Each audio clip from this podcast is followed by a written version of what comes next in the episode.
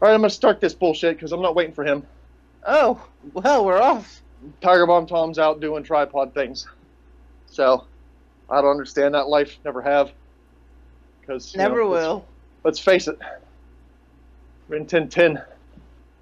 Ri- All right, I'm gonna shut up for a second and then I'm gonna do a thing. Ready? All right. Do all the things. Here we go. Poot, if you listen to this to figure out where to start, no tomfoolery and cockfuckery. I was like, oh, I'll, I'll put a little bit of a, I'll put a little of this in the in the intro snippet. Nope. Nope. We're not rolling that way. It's in a dictatorship. I don't give a shit if you're the technology boy. But we don't play this. This is a democracy. You gotta run these things by the two of us. He won't listen. And he'll do what he wants too, because he's a bitch. All right, Beef, just be quiet and we'll do the thing. You're listening to the Pittsburgh Pile Driver Podcast.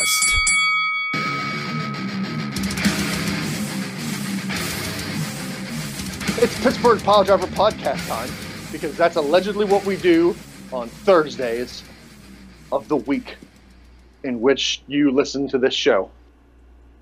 Uh, oh, but it might be next week because sometimes the shows don't go up on time and then they get to get sometimes they get edited edited edited edited, edited and uh, and they get put up like Monday of the next week or Wednesday of the day before we record the show. Sometimes they get lost in Monday, the void. Tuesday, Wednesday, Thursday, Friday, Saturday, Sunday, Monday, Tuesday, Wednesday, Thursday, Friday, Saturday, Sunday, Monday. Yes, you should have brought in a snack. Strap in. We're, we're going to talk about wrestling because, God help us, that's what we do. Because no one else out on the internet talks about wrestling, so we're going to make tons of money doing this bullshit. False. Everybody else makes money. We don't. Because we're idiots. And we have poo for technology and the guy that records these episodes lives in Clearfield. And the last time they heard of the internet, it was dial up. They're just now getting into DSL, so that's why we can't be professional. Alec Ransom, Beef the Legend, the two of us bozos are here by ourselves to talk to you about wrestling. Later to be joined by Poot the Bard. He'll stroll in whenever his minstrel time is done not menstrual, minstrel. It's different. Minstrel. Minstrel time. Yeah, when his minstrel day is over, he'll be joining us to talk about wrestling. I don't know why. He can make more money doing minstrel things. Or menstrual. I mean, let's face it, that's a booming industry. Can he could do. Yeah, he can. Have you seen his guitar work? Oh, he's incredible. Yeah. Do you know how much money he's made off of his guitar work and his minstreling? All Do- of do it. you know- all of it, much more than we've made off of this show. Do, so do let's- do you know how long he's been doing it? And how much of a profit he's made? No, I love you, Poot. and I, it doesn't matter because he's been doing it. It- The profit he's made off of that is more profit than we've made off of this show. And the saddest thing about it is, no, Technically, The what's saddest- go go on. ahead. No, no, I was just saying, ahead. technically, somebody somebody bought a shirt, so I mean, there was profit for somebody somewhere. Yeah, okay. I didn't see any of that money. None of that got put into my PayPal account.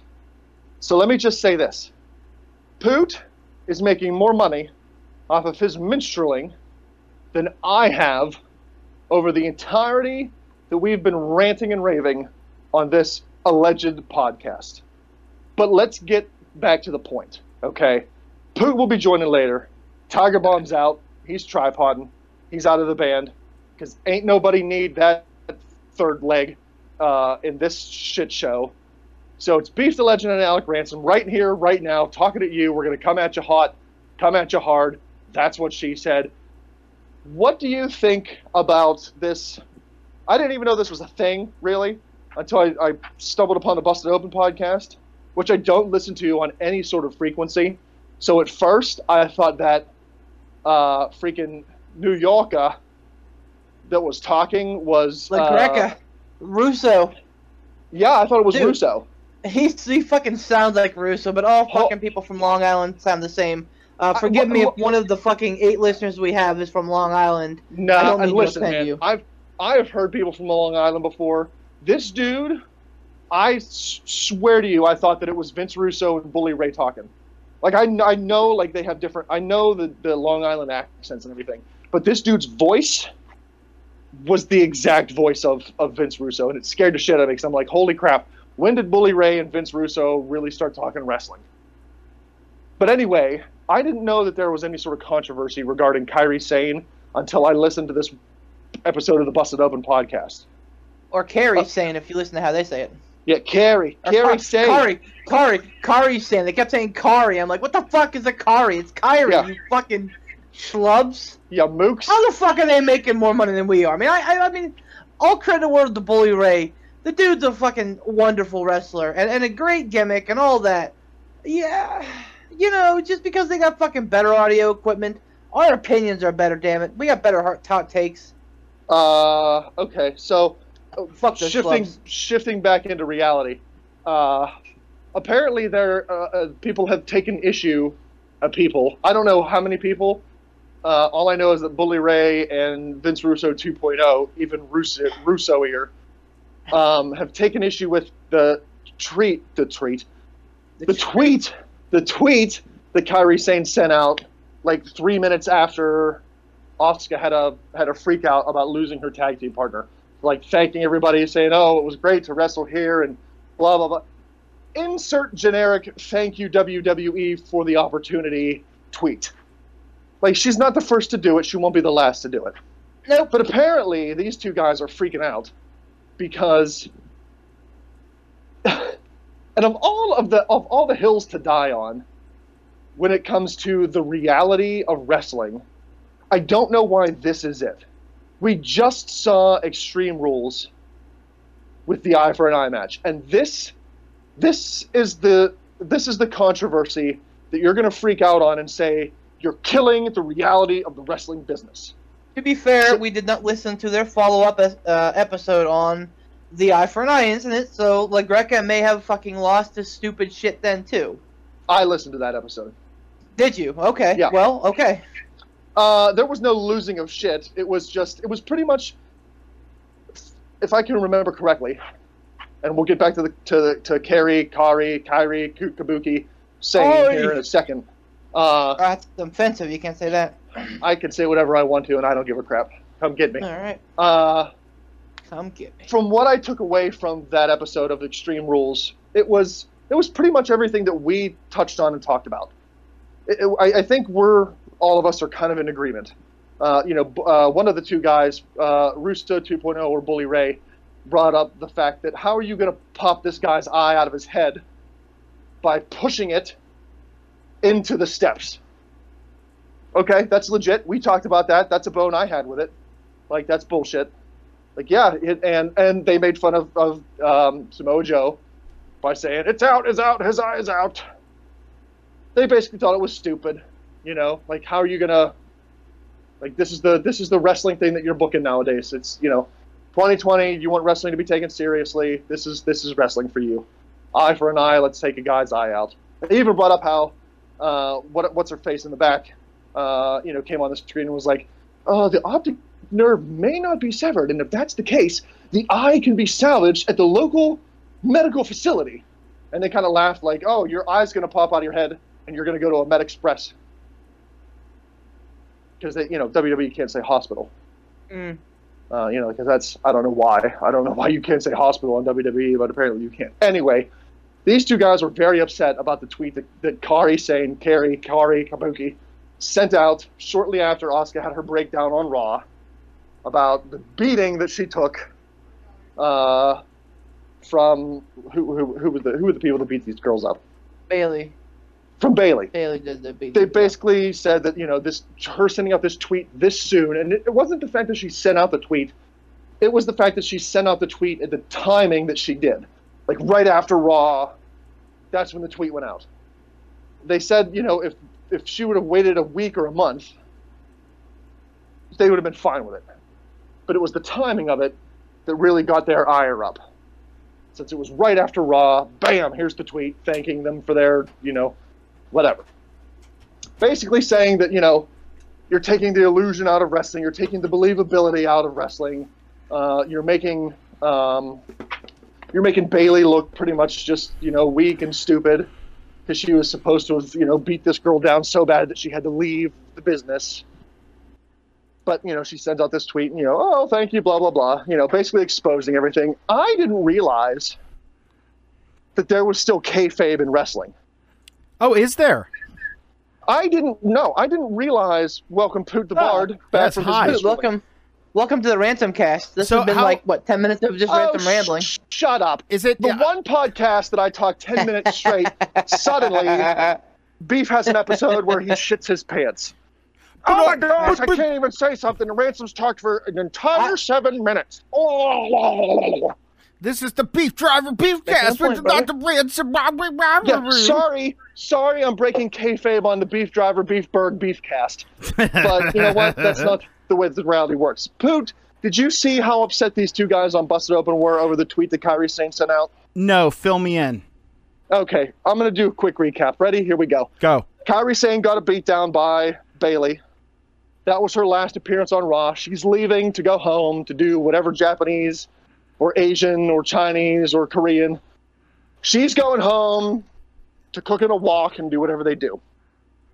Uh, Well then. at the, apparently at the end of Raw, Asuka was super upset over you know the destruction of her tag team partner. She was freaking out. She's losing her mind. Blah blah blah. You know storyline, storyline, storyline. Right after Raw goes off the air, Kairi Sane allegedly, apparently, at some point, very soon to the these incidents transpiring on Raw, Kairi Sane sends out this tweet. Insert obligatory thank you WWE tweet here. Thank you to these guys. What a great experience. Blah blah blah. Really appreciate it. All the things. I've really grown. La la la. Experience. You know, people do that all the time. So these two mooks on the Busted Open podcast, please don't hurt me, Bully Ray.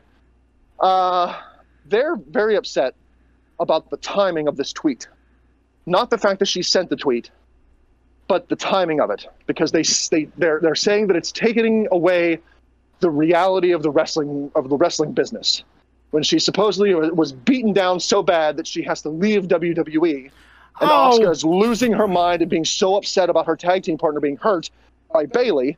And then three minutes after this takes place, she sends out this tweet. They're very upset. They said it makes Bayley look weak. It takes all the reality out of it. They said, you know, it was such a great spot.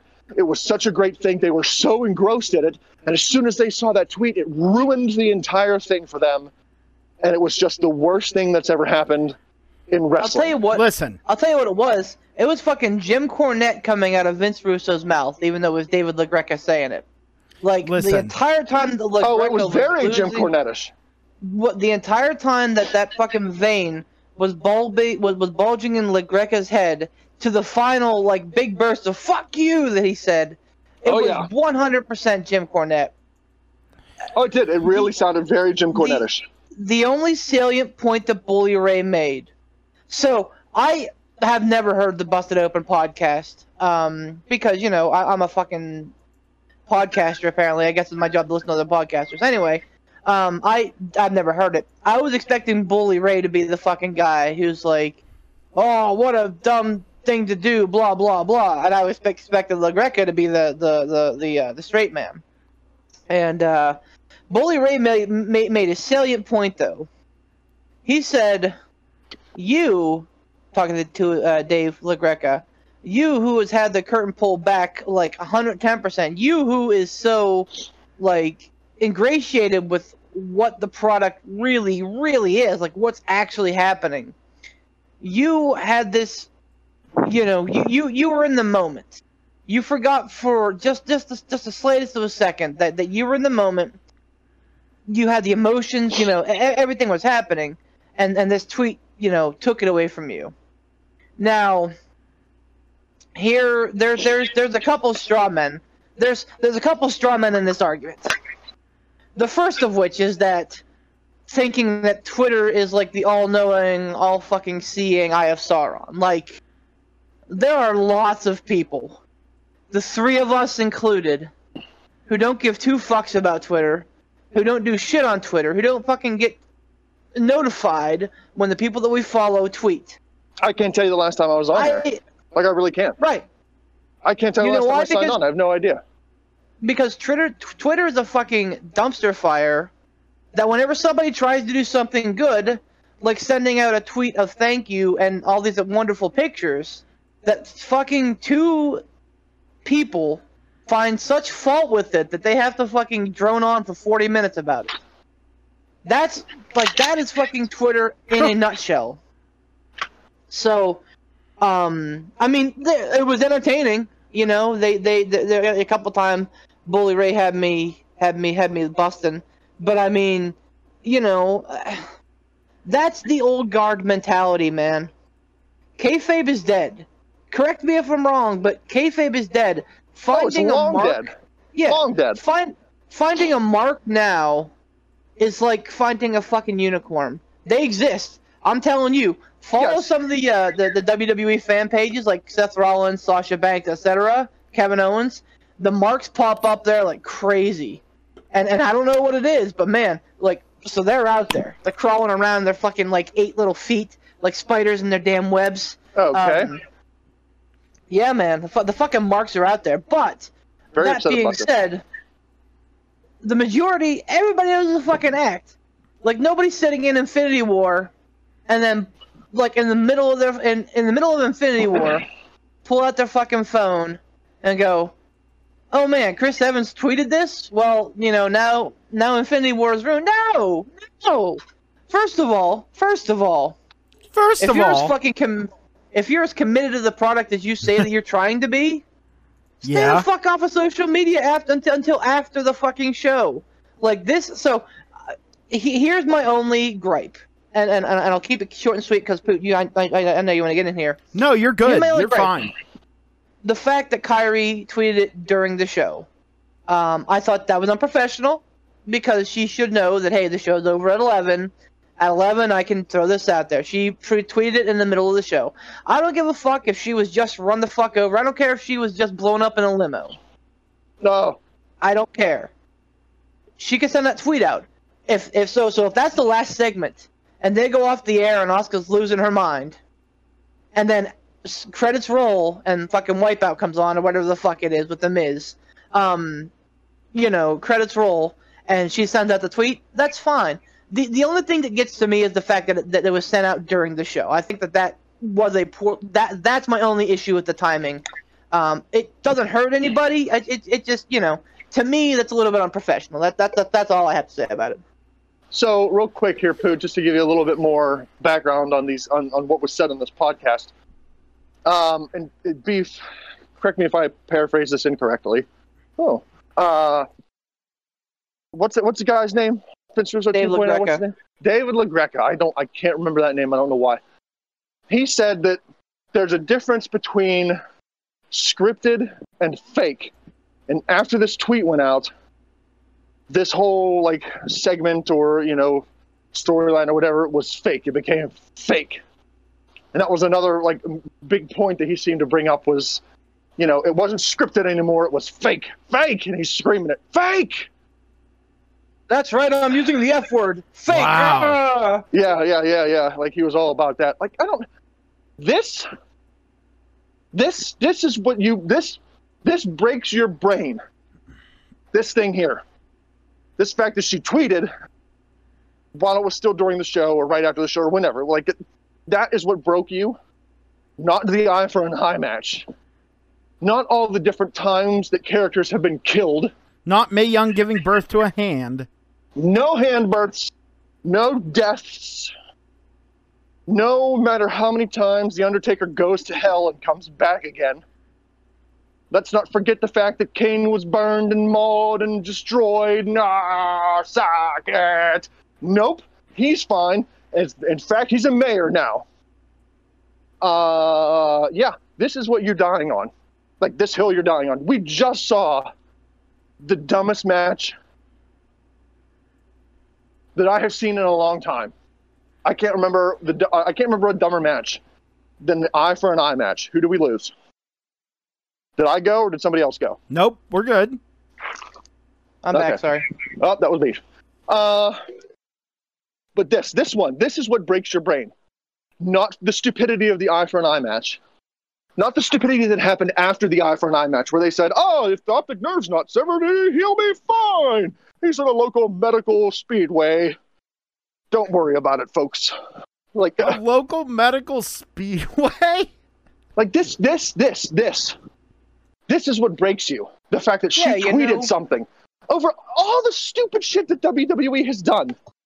This is what makes you go, you're destroying you're destroying the, the reality of the wrestling business. Like this, you're destroying it. You're shitting all over it. Fake. Bullshit. I don't get it. I don't understand why this one thing Dude, maybe but like that much outrage. legit maybe for him it was just this was like in his mind the straw that broke the camel's back. You think that's what it could be? Like I this mean- could be it. Fine. Like I've had enough. This is what sends me over the edge. This tweet. But yeah, I, mean, guess- it, I- and and I get it because how how old is uh, LaGreca? I, have no idea. 50s. He's in his fifties. He's pro- I dude. think. He he's. I I mean I get it. Like for guys like him, like it's it- you know, and and was it was it really prudent of of Kairi to to tweet that still during the show? Not really, but again, I'll get. I guarantee you, if he didn't throw this little hissy fit on his podcast, no one would have really cared. No one. It would have been a non-issue. People would have just been like, "Oh, it was nice to see Kairi here while she's going back to Japan. Cool." Like that would have been it. Like that, there there wouldn't have been anyone yelling and screaming. There probably would have been people who said like, "Ah, that was not the best move. I don't know about that. Oh well." And then it, it would have been non-news. You know what I mean? Mm hmm Well, that's the other thing that Bully said is that you know it's it's there's there's you're dumb for losing your mind about it because in a week we're not going to care. So I I understand the tent poles at which this is constructed. You have a very emotional segment. To wit, Asuka, who has fought her entire career to be Raw champion, basically walked away from that belt to check on her friend.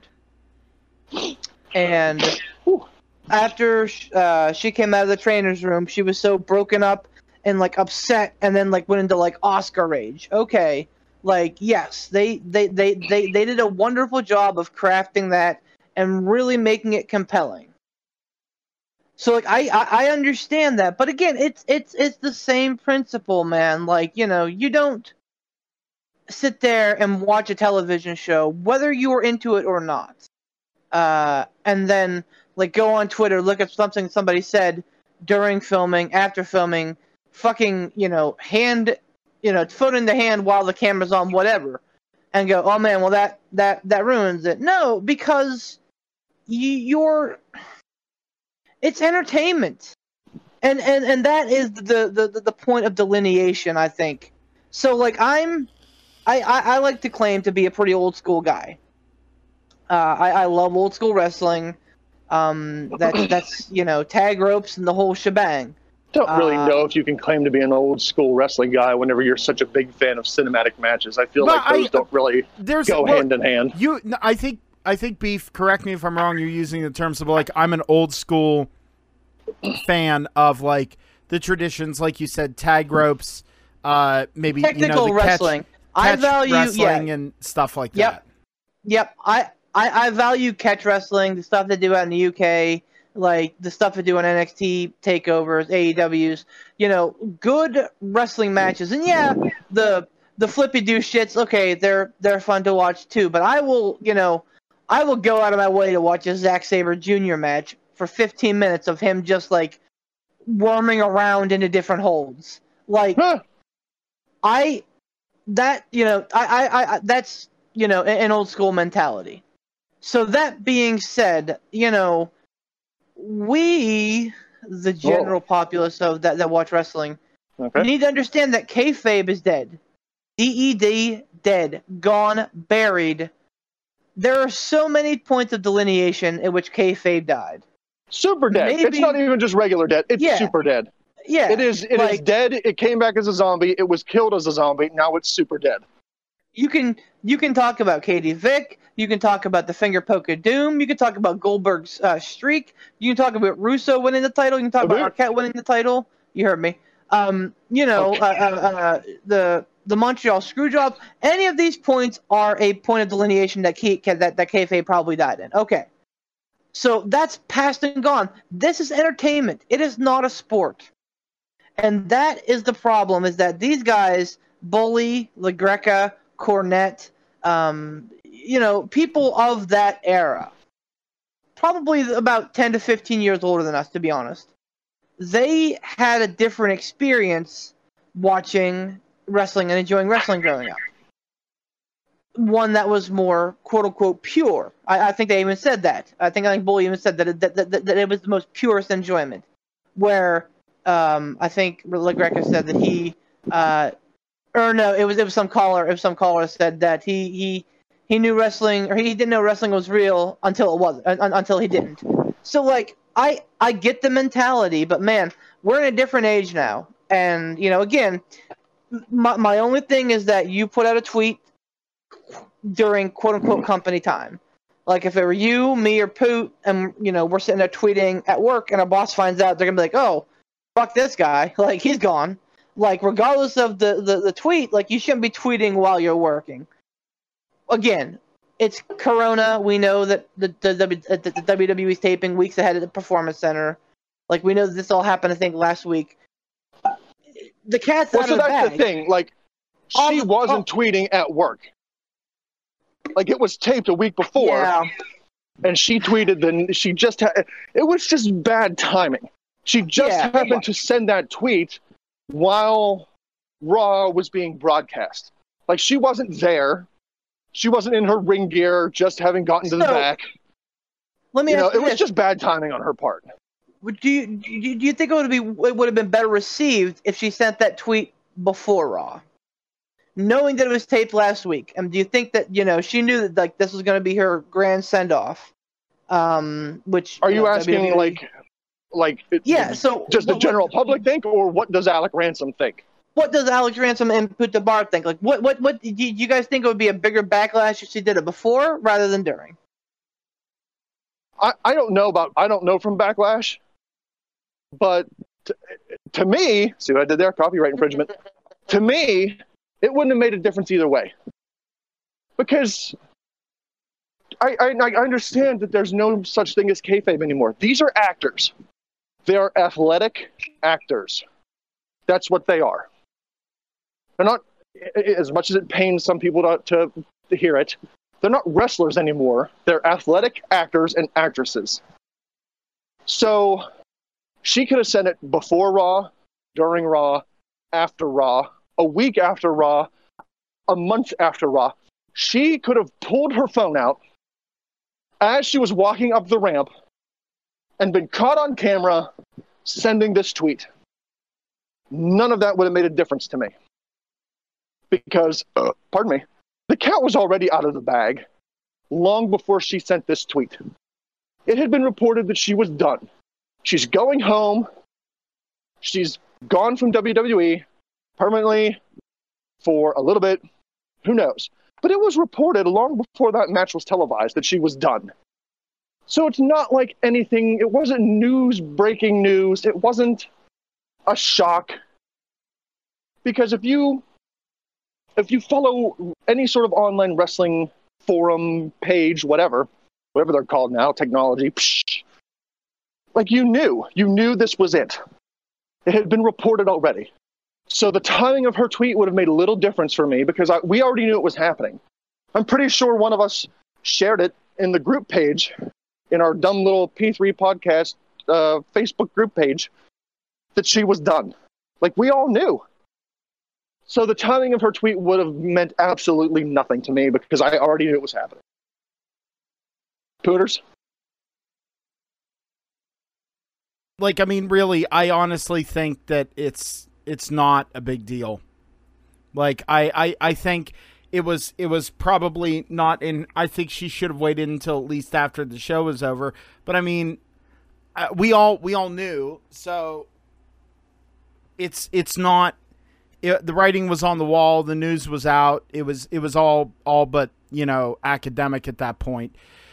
So, I think that was just kind of a mistake on Kairi and at this point it doesn't really matter. Like so I, I'm not really upset about it and I, I think that people I think the reason that LaGreca had such a negative reaction and so much that it's like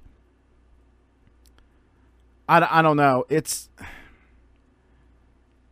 I I, I, think I think his, it's I just think negative reaction to it. I just think I just think that I like I I understand I understand the me- I- get the mentality but I don't understand it if that makes sense like for for him to be that butthurt over it and also like ev- yeah I I don't know I think it's just that he's making it a bigger deal than it needs to be No, you know what it is? It's it's it's because he's a businessman.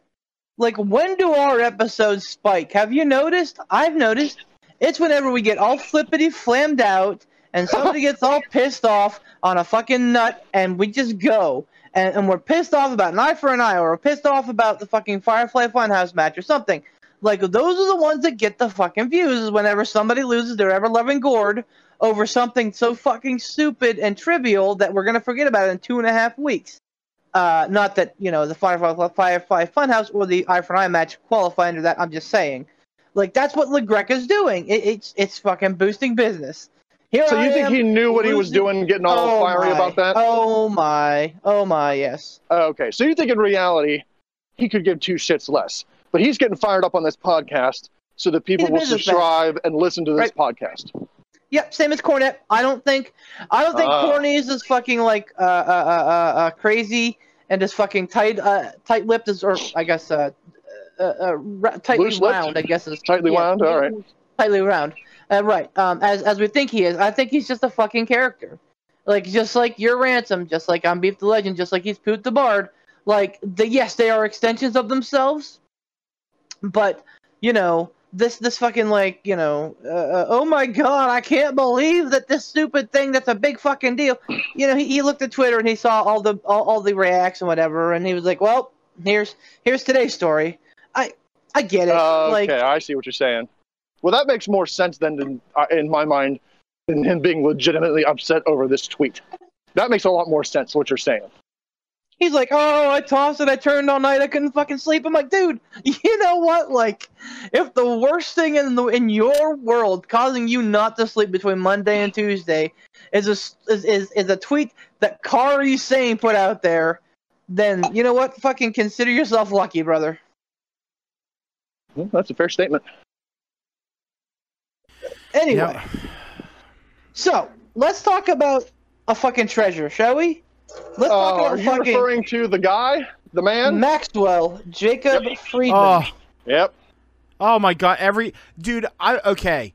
I went out and I watched some of AEW and like my sister was watching with me and she's you know, she knows about wrestling but she's not a big wrestling fan. And and whenever I saw that Maxwell Jacob Friedman was coming out to cut a promo and I was like, "Oh boy." And I I was so just pr- already tickled that we were getting an MJF promo. And he came out and did that. And like my sister was sitting listening to him and she was like laughing and grinning and going, What a good heel. Like, like MJF. Brittany, Brittany loves MJF. He, she, he's probably her second favorite wrestler right now. Um, so that that's saying something. Like she, she, she pays like tertiary attention to it. But yeah, like when when when MJF's on the screen, like fucking phones down, tablets down, eyes are up, screen, man.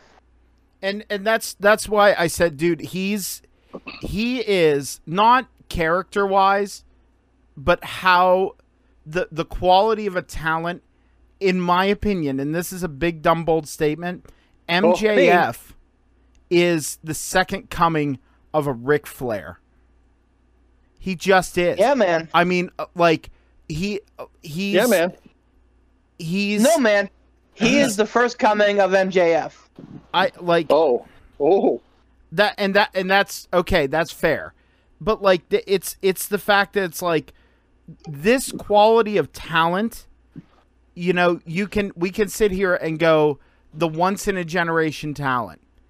Mhm. The Rock, Stone Cold, John Cena, you know, Chris Jericho, Shawn Michaels, Bret Hart, Bruno Sammartino, Ric Flair, you know, Macho Man. MJF, Oh. in my opinion, is in that league. Oh yes. already, already. Oh, And he's, what, yes. 23, 24? Oh yeah, So- yeah, here and here's here's the best part of it. Like this whole fucking bit was filled with schlock. You know, they, they they have the fucking like MJF, you know, 2020 posters, and they have him with the stupid like lady secretary, and they have you know quote unquote like secret you know secret service with him, and, and the flag and, and and the stand in the ring, and I'm like, oh man, like this is like wrestling in the 80s schlock, like you know this big stupid dumb gimmick. And like MJF just takes it and goes, you know what? Here I go, motherfuckers. Oh, and then and then his references to Hulk Hogan and to Stone Cold were just were just glorious. He had me at the beginning. Whenever uh, his assistant walked over to him and said, "Okay, I'll I'll stick with the script," but you know what? Why don't you smile more? You Oh look a lot God. better when you smile. Oh. Like I was like, there it is. Like this dude fucking slays. Like Yep. man, Easily. he fucking Easily. knows what he's doing and so well. at every turn.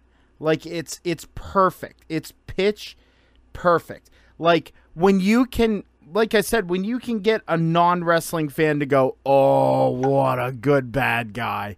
Like oh yeah. and eh, You know you have something then. oh yeah, absolutely.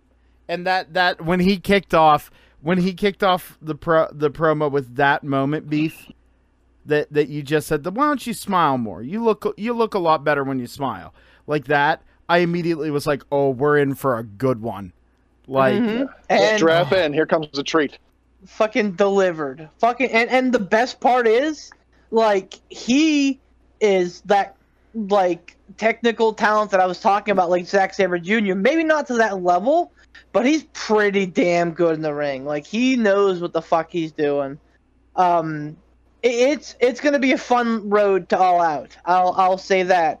And I don't know how they get the title off of Moxley onto him but like I, I feel like they have to hit the hot hand.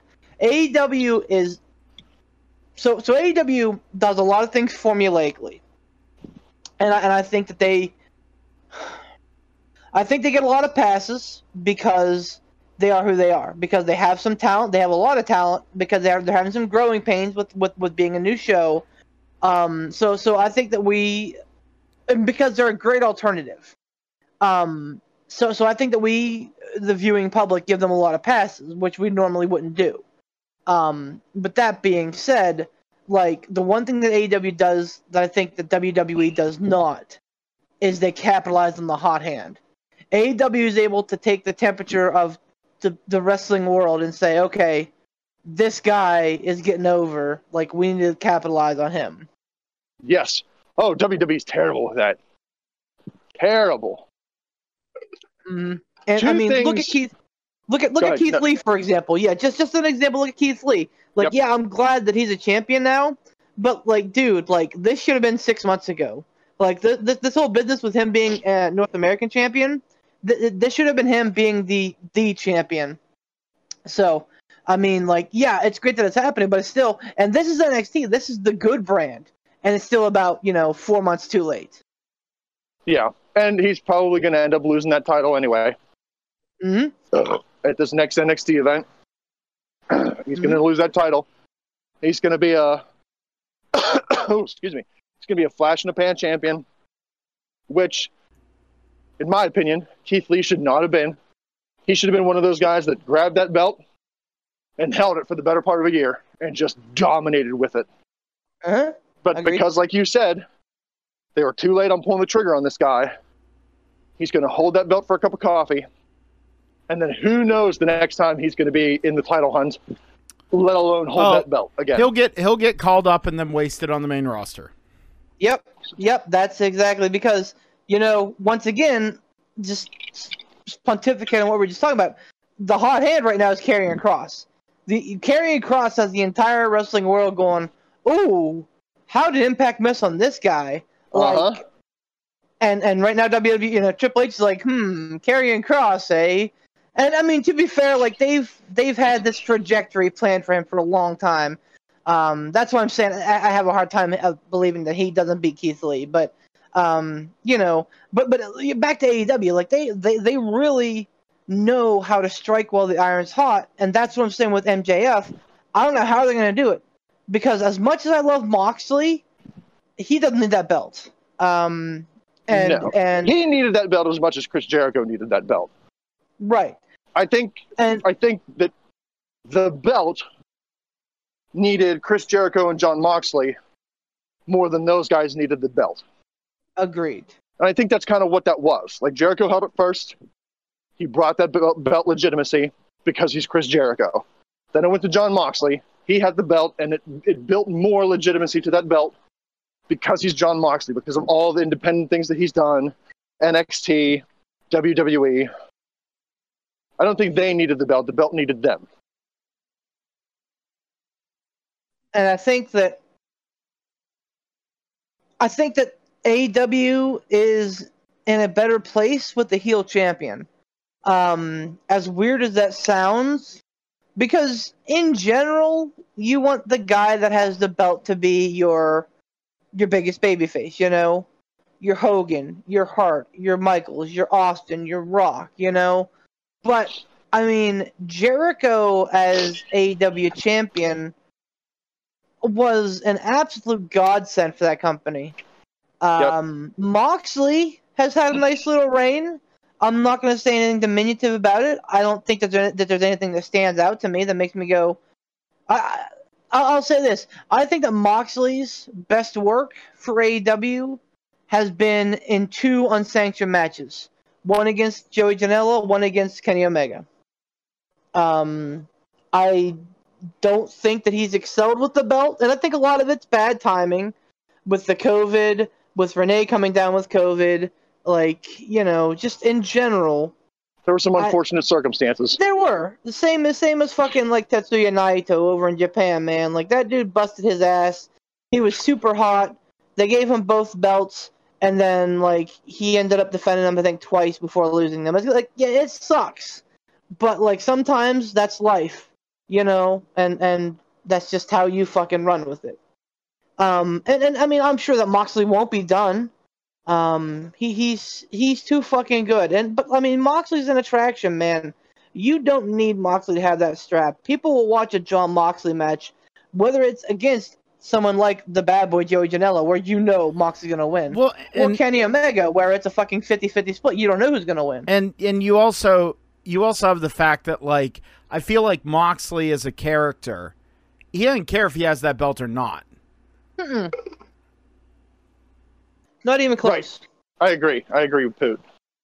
my my biggest problem with AEW right now is the fact that they have Moxley embroiled in this Brian Cage thing, which is a great feud. I'm I'm loving it. I'm loving the inclusion of Ricky Starks. Uh, I think, and, and even Darby Allin. Like I think I think that everything's meshing very well. But this whole challenge from MJF just seems like it's like tacked on. You know what I'm saying? Like not MJF has been working this angle since January. Like, hey, nobody's beat me. Hey, I keep winning. Hey, I haven't lost. Like, he still has not technically lost. He's be- he's been in a match where he wasn't the winner one time. Um, or no, twice because I think uh, him and no, no, him, him and him and Wardlow did win. So I think I think just the one time. So like he, he's been banging this drum, like, hey, I'm the overlooked guy. When am I gonna get my shot?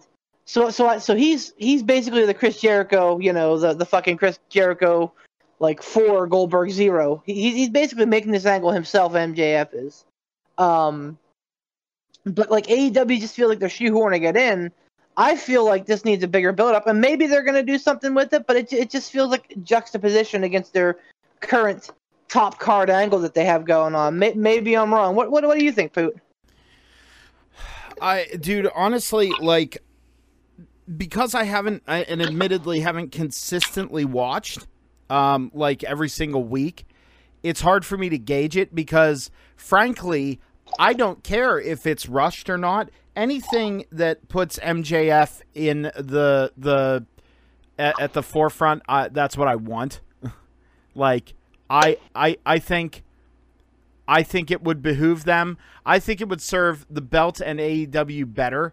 It in it the, honestly to have the belt on MJF and just have him hold it and just thieve every win, whether it's him cheating, whether it's Wardlow interfering, whether it's doing every kind of chicanery to hang on to that belt. He should hold on to that belt for a year. He should get it off of Mox, hold that belt forever, and then whoever takes it off him will be the ultimate babyface. I like that. Can't. Yeah. Can't. I like that. Can't disagree more. It's a I- great, great way to finally build up Kenny Omega. You know. Well, and and you're honestly not wrong. Like have and and hell, even have a even have MJF get one or two over on Omega. I think You know what I mean? another one of those guys Like- that really doesn't need the strap. Who? Omega? Kenny Omega. Um, I mean, yes and think he needs no. Yes and no. Like we like Kenny Omega, but there are a lot of people who are kind of, you know, there's a an under bubbling of uh of people saying that Kenny is you know, the shine's worn off him. I, Really? I just think it's because of this tag team stuff. Like, and I, and I, and I love Omega and Hangman as a team. I think I think that they're working together great. But like, I think that they should have pulled the trigger on Hangman turning on Omega at Revolution.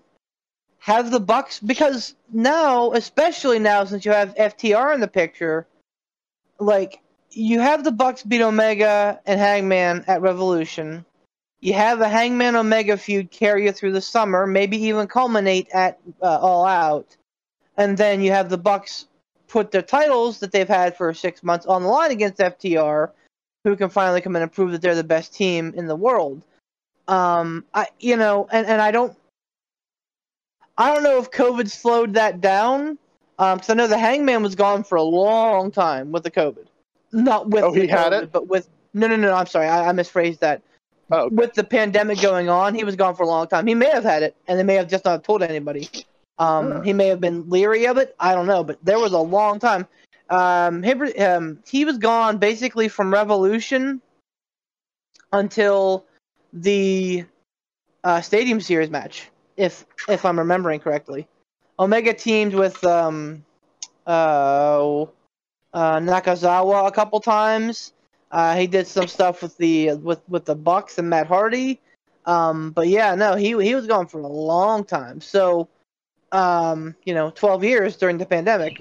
Um, so I mean, I, I think that that probably slowed the timetable a little bit. But I mean, I think that Kenny's just kind of lost in the shuffle, and he's a fucking champion. Like, how bad is it to say that he's lost in the shuffle holding a title? But that's you know how I truly feel. Look, I want to I want to say one more thing about uh, about MJF here, real quick, before I before I end up forgetting it. Uh, I had two takeaways after watching that promo, and I think the saddest thing for me is those takeaways both involved WWE. The first one was, I wonder if there's anyone in WWE. We know it's not Vince because he doesn't give a shit slash watch other products. He's unplugged. He don't care. But I wonder if a Triple H or a Road Dog or a Shawn Michaels or Have Mercy, even a Brother Love, ever tunes in and sees an MJF promo or an MJF match and goes, son of a bitch. Can't believe we missed this guy. Like, I can't believe we didn't snag him up for NXT young guy, great on the mic, great in the ring. Like, man, he would do wonders against talent like Adam Cole. I, I wonder if any of those guys look at him and go, crap, really missed it here.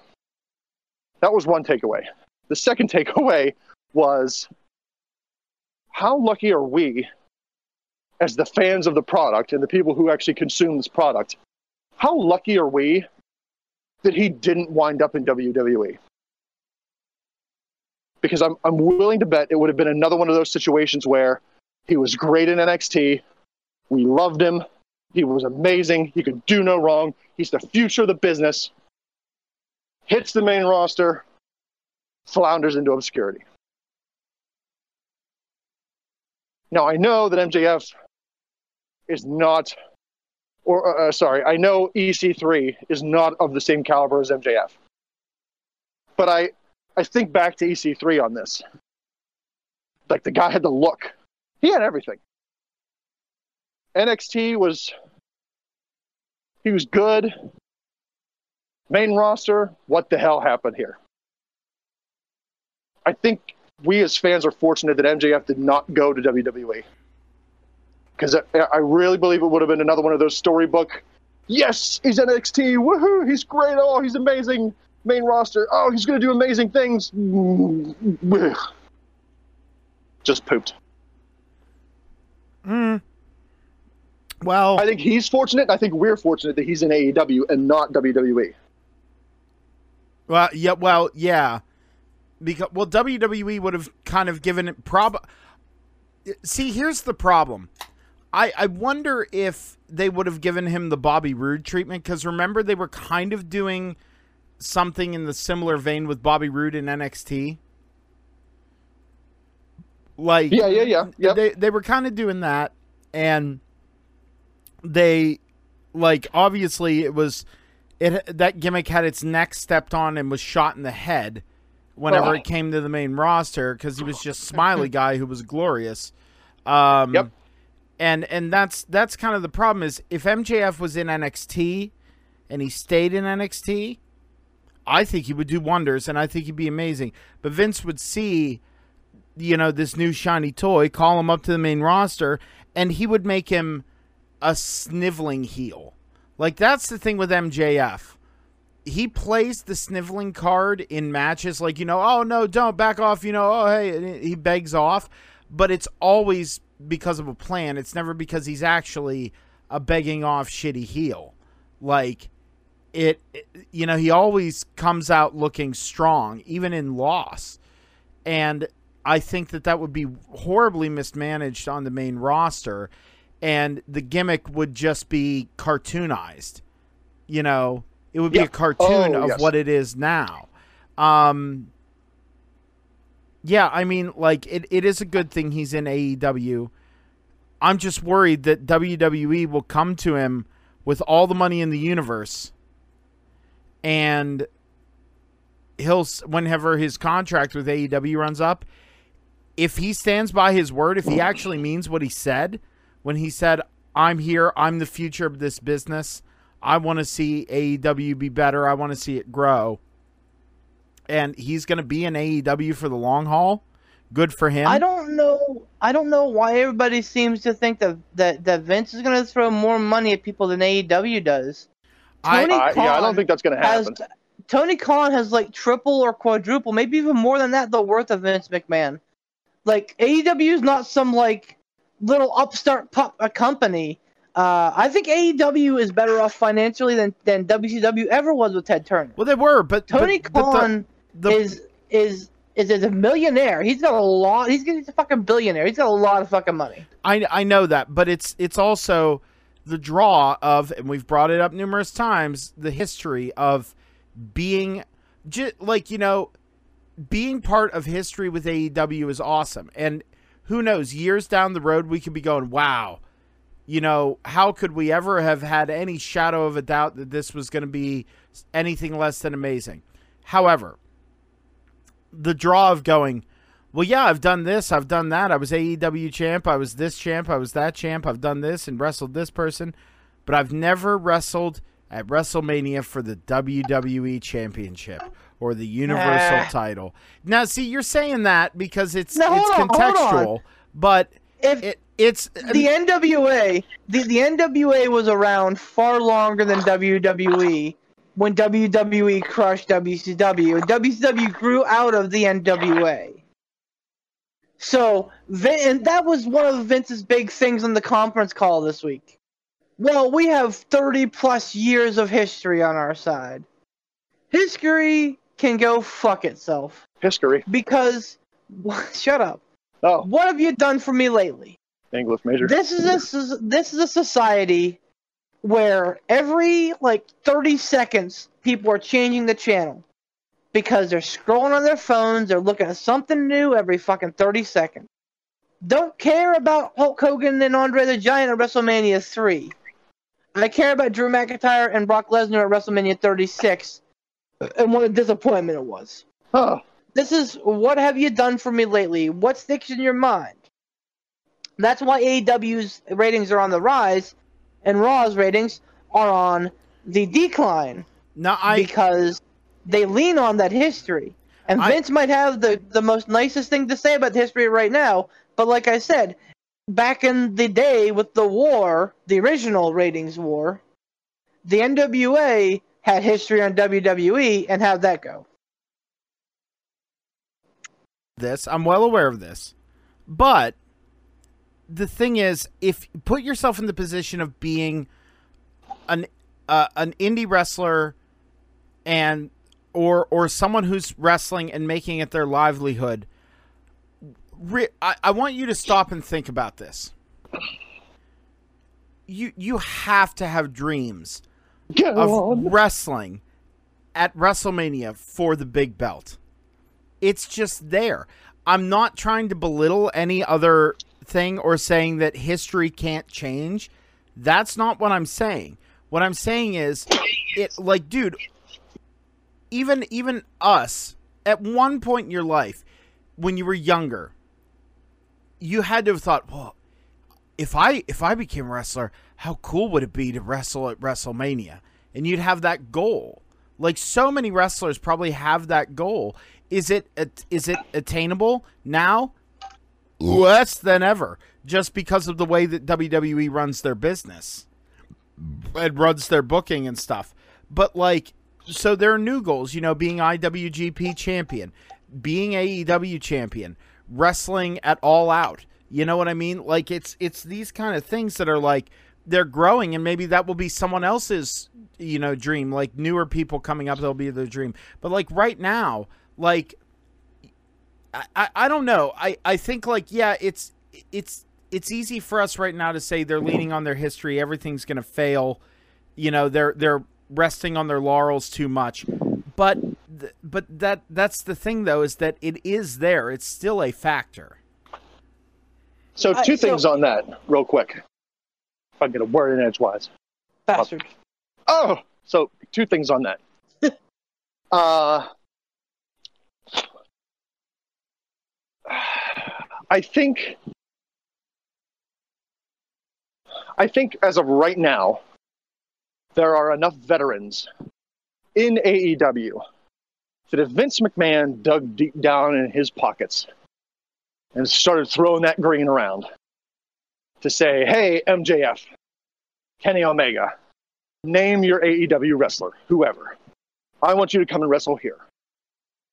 As of now, I believe that there are enough veterans that have spent enough time in WWE to not necessarily convince these guys otherwise, but to say to them, hey, here's what it's like here.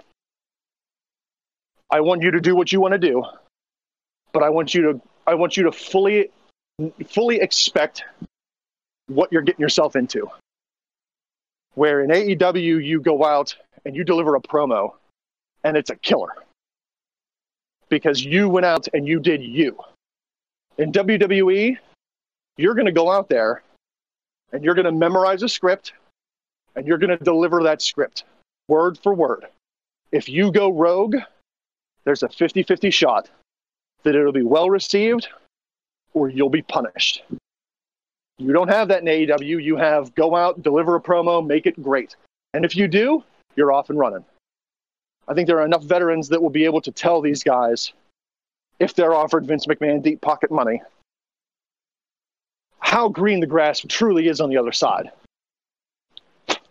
Um, you know, I think people coming from different independent scenes, they don't have that. They don't have those guys that can sit them down and go, look, this is what it's going to be like. So, what your schedule's going to be like. Here's what your expectations are going to be. Here's what's going to happen when you have to deliver a promo. Here are the goofy ass matches that you're going to be in. And no matter how much you protest, or suggest otherwise, you're going to be in an eye for an eye match. Whether the announcers are going to be screaming, it's out, it's out, his eye is out. So that's one. Two, by the time some of these guys establish themselves and become the big deal, who knows how long that's going to take for some of them. There may not be a Vince McMahon at the helm. For whatever reason, whether it's dementia, overall McMahon insanity, or death, Vince McMahon might not be at the helm anymore. So WWE could potentially have a very different look. Uh, working there could be a very different landscape than it is today. So those are, I guess, two things to really kind of factor into the whole like, what if Vince McMahon offers them, or what if WWE, maybe not Vince, what if WWE offers them a crazy amount of money? Like, oh, do you think we're going to see them go? I think it depends on a multitude of factors. Well, and so here, that's that's that's a salient argument, and and I, and I can't really refute that because you're 100 percent right. Things could change in the blink of an eye, literally. Um, but that being said, I am going to harken back to Sting, someone who uh, fucking made a career out of saying, "Well, I've never been to WWE and I've never done WrestleMania, so I'd like to do that one time." I think, and look how it worked out. he had a nice little match. He had, he had a nice little match. It was a great nostalgia filled match. We got to see the NWO versus DX, which we've always been waiting for. Um, and I mean, it wasn't a bad match. But at the end of the day, who went over? The game. Oh, yeah. There's The WWE Star Wars. there's no reason in my mind why Triple H should have gone over Sting. Nope. Like you're And- bringing this guy in who has wrestled for all these other places. Uh, oh, pardon me. You know, he was a. If you could take anybody really from the old WCW days that hadn't been. Casual Gaming Dad is now alive. Oh, go after yourself, Tom. Uh, if, if there was a WCW guy who was a super big deal that had never been to the WWE before, you immediately went to Sting. Like even back in the day after WWE acquired WCW, I'm willing to bet that Sting was in the top three that fans wanted to see come over from WCW. Sure, Hulk Hogan, the NWO, like, yeah, you know, like that would be neat to see them in WWE. But let's face it, Hogan, ancient as trash. Hall and Nash, been there, done that. Sting had never been in the WWE before. So he had to have been one of the hottest guys that fans would have really clamored to see show up. And when they mm-hmm. finally, finally, finally got him, they feed him to the game. Yep. And there's a nice, big, fat, clean loss. Boom! Right in the middle of the ring. Right at WrestleMania. One, two, three. Why? There's no me- earthly reason. No earthly reason. And then they put him in a match with Seth Rollins, and he damn near crippled him. that that should take care of anybody saying, "Well, I I I just want to go to WWE and compete in a big match at WrestleMania." Like Oh, that yeah. should quell every every wrestler should look at that and go, "You know what? Maybe going to WrestleMania isn't that big of a deal." Nope. You're going to get fed to a part timer or a quote unquote legend. You're going to get fed to a Triple H, to a Brock Lesnar, to a Goldberg. That's what's going to happen to you. You're not going to show up at WrestleMania and have your glorious moment where you stand on those turnbuckles and you raise that belt up and there's fireworks and explosions and confetti. Uh uh That's a, that's a cute little pipe dream that you've got. Really is super cute. But it's not going to happen you're going to get fed to a WWE homegrown, breastfed off of Vince McMahon's tit WWE guy. That's what you're going to get. You're not going to get your even if you moment. become- you're it- to get even it. even if you become a, a homegrown breastfed guy, even if you get over, even if you're the hottest actor in wrestling, Daniel there's Bryan. still uh, Bray Wyatt. There's Yep. still a chance that you're gonna lose to a guy who's making less money for the company, but it seems like it's a bigger deal. Yeah, making less money for the company, getting paid more money than you, Oh and working God. a hell of a lot less than you. That's what you're going to get there. And you don't get that in AEW. That's not happening. AEW is not bringing in part timers, legends for one off matches, feeding their up and coming Well, they're- talents They're to these guys. It's just not they're, happening. They're doing that with they're kind of feeding that with uh, the opposite direction in a positive manner with Cody. Like he defended against Warhorse this week. Yeah. Oh, Who's God, Warhorse? Of course, beef.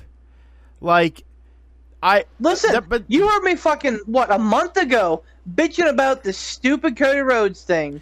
beef. Like what Cody did Rhodes I brings tell? up this this what did I say on this, the other this hard luck podcast? fucking indie guy. it's fucking going You know who's gonna win. You know who's gonna win. It's gonna be Matt fucking Cardona. I guarantee you, it's gonna be Zack Ryder. I was gonna. last night I, I was- shows me. I was going to try and bring this to a positive thing and say, hey, let's talk about Matt Cardona debuting on AEW, but apparently Beef's got a fucking needle stuck in his craw about it. Well, I mean, what? Craw daddy.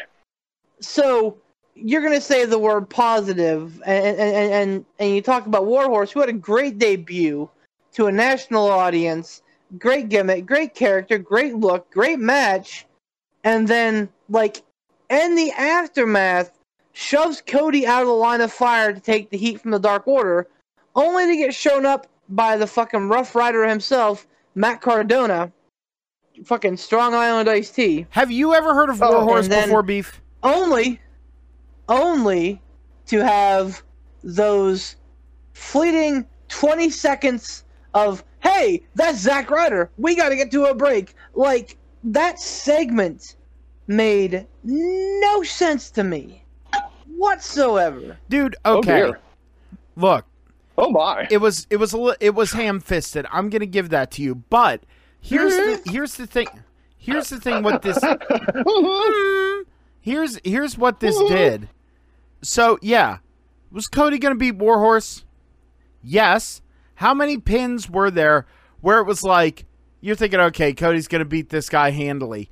There were a couple pins where you're like, whoa, like there was that little bit of fear where you're like, really, like that little bit of jump fear, and they and the fact that that can cause or they can they can make that happen, I think speaks volumes for everyone involved. And here's the other thing that it does that's positive. It it now allows, yeah, it was probably a one-off appearance for Warhorse. But you know what that does now? Him being out on the indie scenes, out there on the road, working, doing all these things. Now he's been on AEW TV. He can ask for more money, he'll get more bookings, and he'll start getting better. Then down the road, i bet you see- get signed i bet you i bet you get signed by AEW. But it- he might. If he gets signed, then he gets signed, and that's fine. Now he has somewhere that's now he has can like theoretically consistent work, or somewhat consistent work. Like I'm I'm just saying, like think of the positives here for some of the people that that are that you know that are working these matches. Listen, man, I am fucking captain positive when it comes to to, to, to AEW. I've said it before that I, more than anybody, am willing to give them a pass on something that's fucking hokey and maybe a little bit like archaic or dated in saying, you know what, it's AEW. That being said, man, we have to be able to recognize when the company doesn't do something good. Like, we cannot just. Uh, praise them, praise them, praise them, and sit down, sit here and run down WWE for every terrible thing that they do. I think, Ooh. to be fair, we have to be unbiased and realize that whenever something's not going, eh, when when something's Uh, not ooh. going well, we we have to be able to spell that out. And to me, I think Cody's TNT title reign is longer than it should be. Um, we'll see, and, and and and you know what, Poot, you're right. We could see something great come out of this. Or we could see a WWE reject, and, and I and Oh. I hate using that word about some Oh. of these guys, but we could see somebody, an ex WWE hand, take the belt, um, a la Matt Cardona. So Um, with with with um, oh for frick's sake, with Cody Rhodes holding on to this title for so long and handily beating these guys that seem to come out and challenge for this TNT title. I know you're not a fan of that, but is it is it going to produce a bigger payoff when he finally loses it? If he so is he's not consistently handily winning, beating anybody. That that's the thing. He's not handily beating. Okay. it- so every every match is taking him to his limit, which yeah makes for great television, but it's also like, man, like these guys are ham and eggers more or less that are indie guys. Um, now they may be bigger name indie guys like Brian Pillman, like um, Ricky Starks, like Warhorse. I I understand that, and I and I'm not besmirching any of their careers. William Regal. But is it is it not better though they're for him to take him to the limit and make them look good? Is that a is that a is that a bad thing? Should he be handily defeating these guys, being like, done, got it, another one I in mean, the belt, see ya, kid. so two two schools of thought on that. One, yeah, because if you're a champion of a major promotion, and I don't care who you say, what you say, AEW is a major promotion now. sure, well, I don't think anyone's going to argue that. So you're you're you're the mid card champion of a major promotion. Uh, these guys don't have contracts.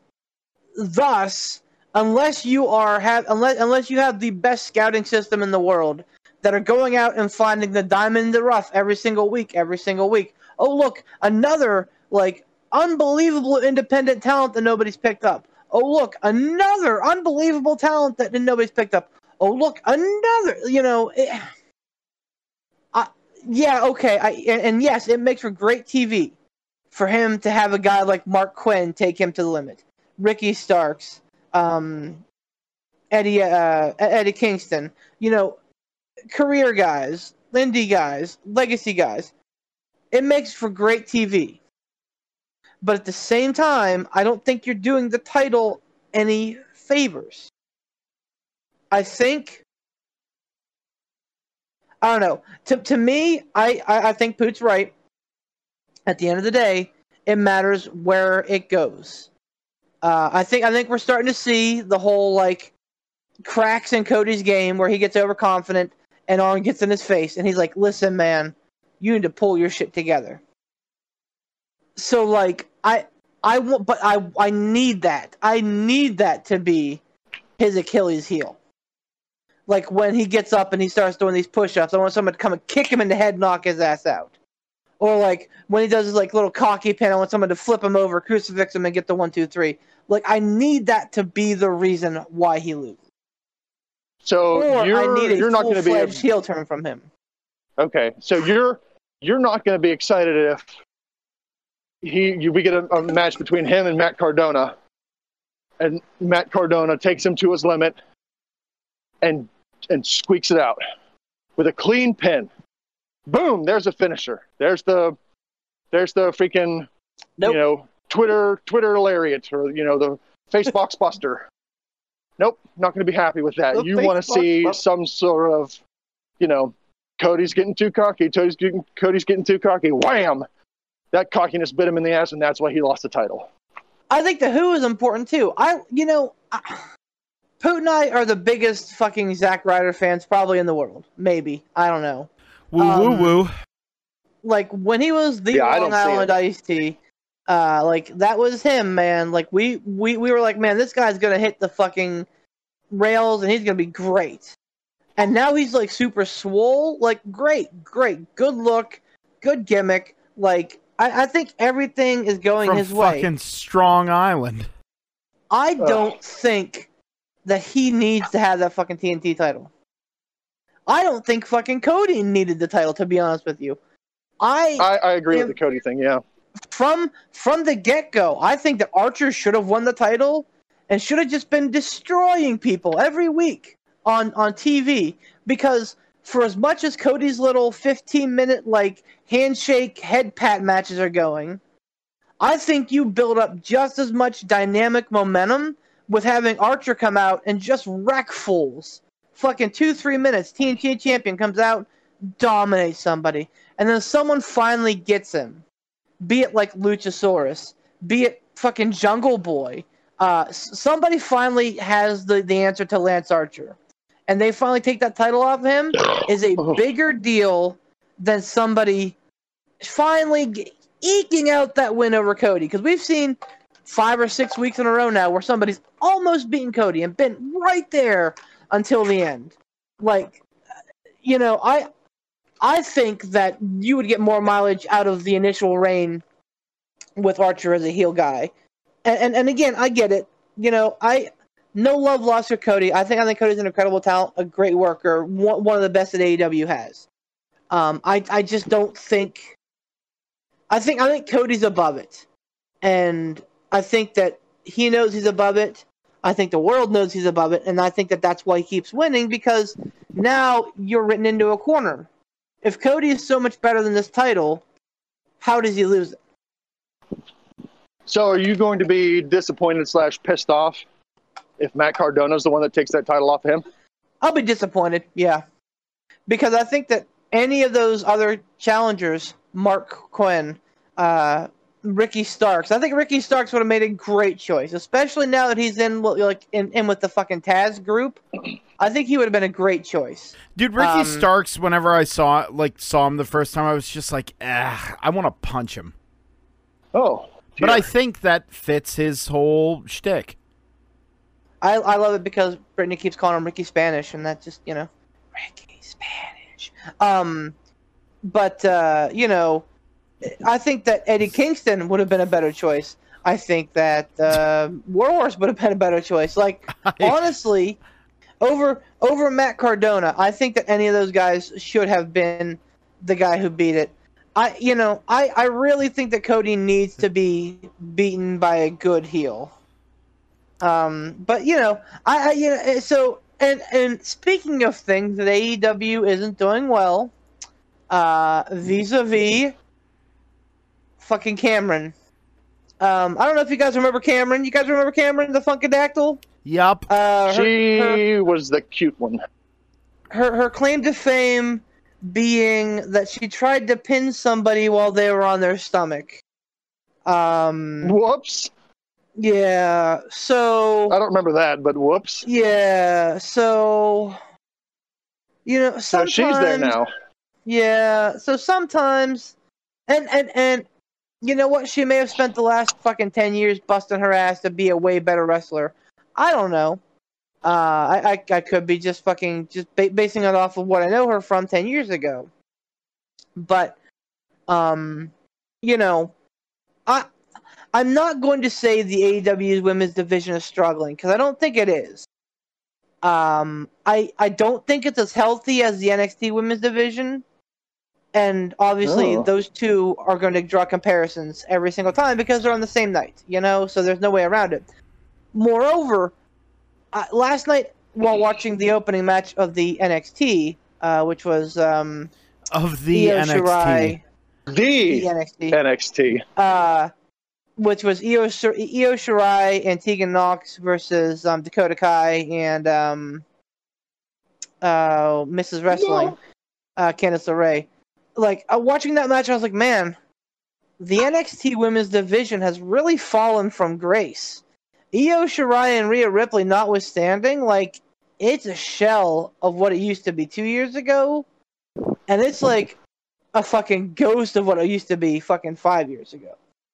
So, Wow. like, to say Strong that words. A, and I, I believe it, to say that AEW doesn't meet that, which doesn't meet the history of NXT, says a lot about it. But I mean, you know, this I think is where. So, God bless AEW because I, I, I saw an article today that said that during the pandemic, AEW is bringing in like 60 independent wrestlers for gigs, gig work, crowd work, paying them to be on set, paying them to wrestle, uh, and have brought you know so many in for contracts, uh, like um, um, Ricky Starks.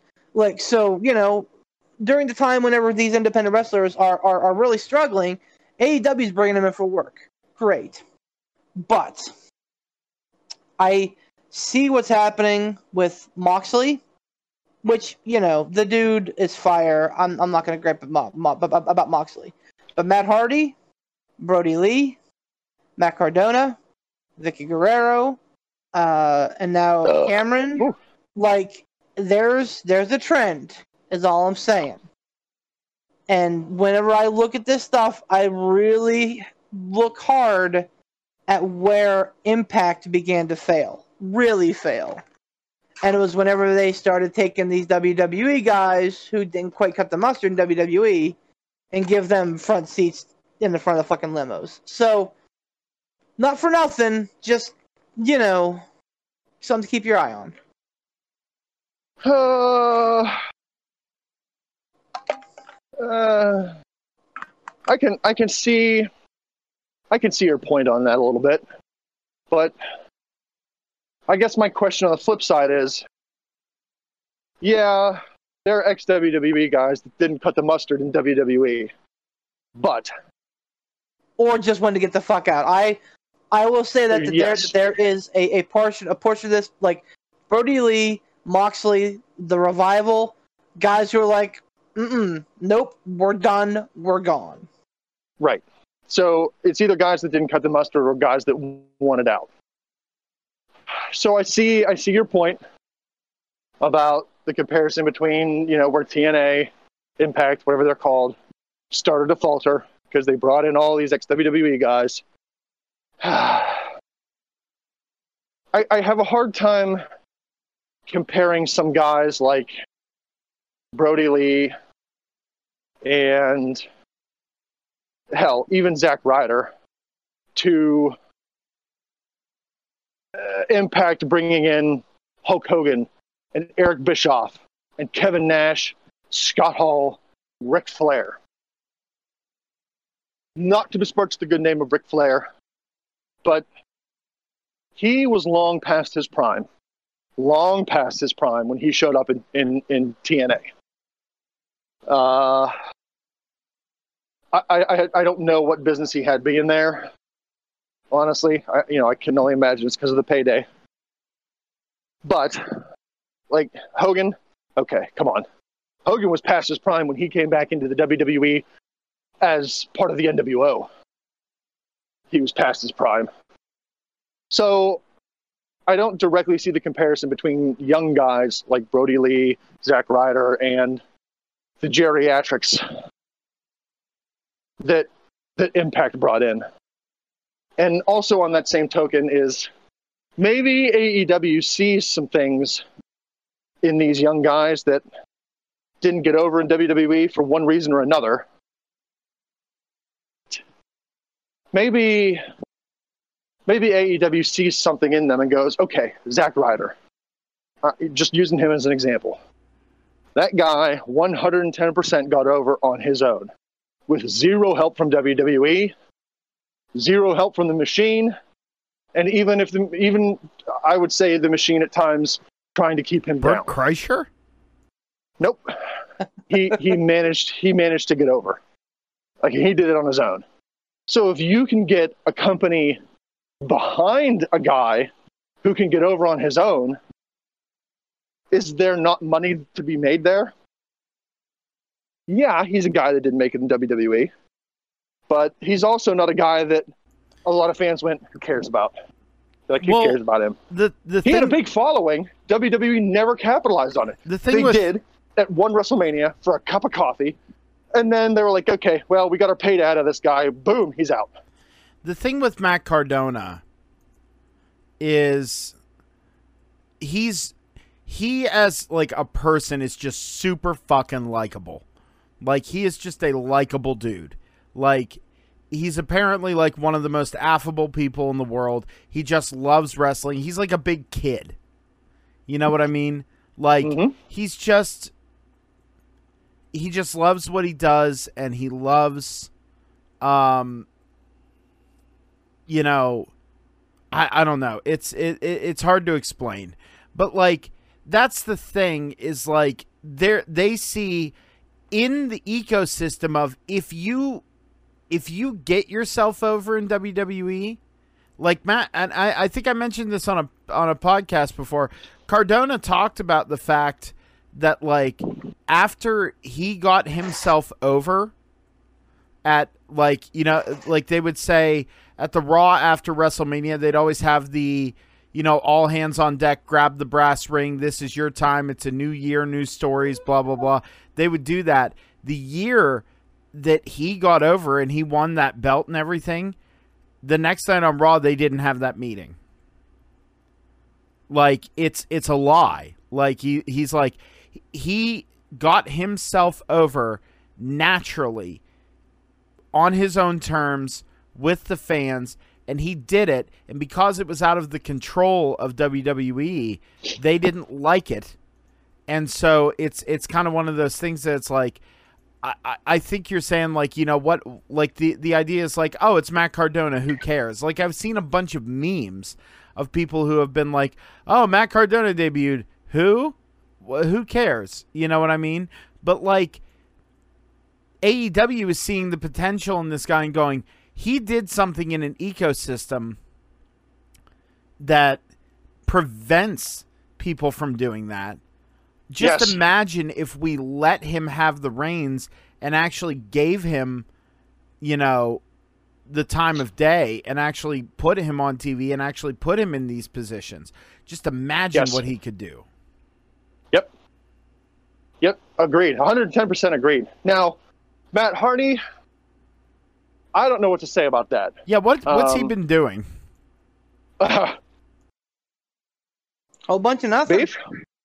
So So, he's he's he, well, okay. So he's actually all over the place. Um, Broken Matt has been helping the elite.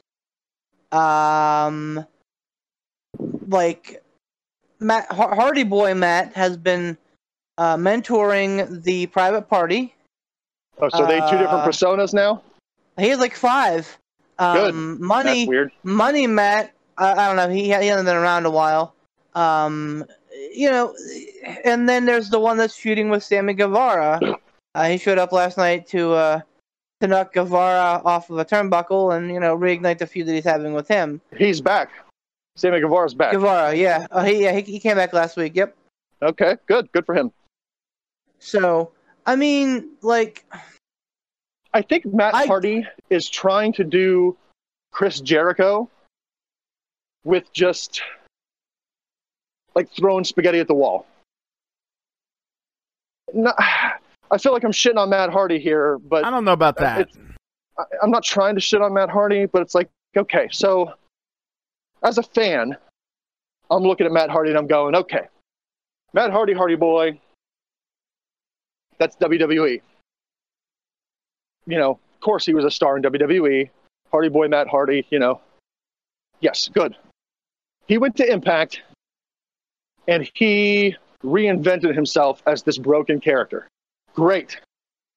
Worked out really well in Impact. Really nailed it with the fans. Everybody loved it.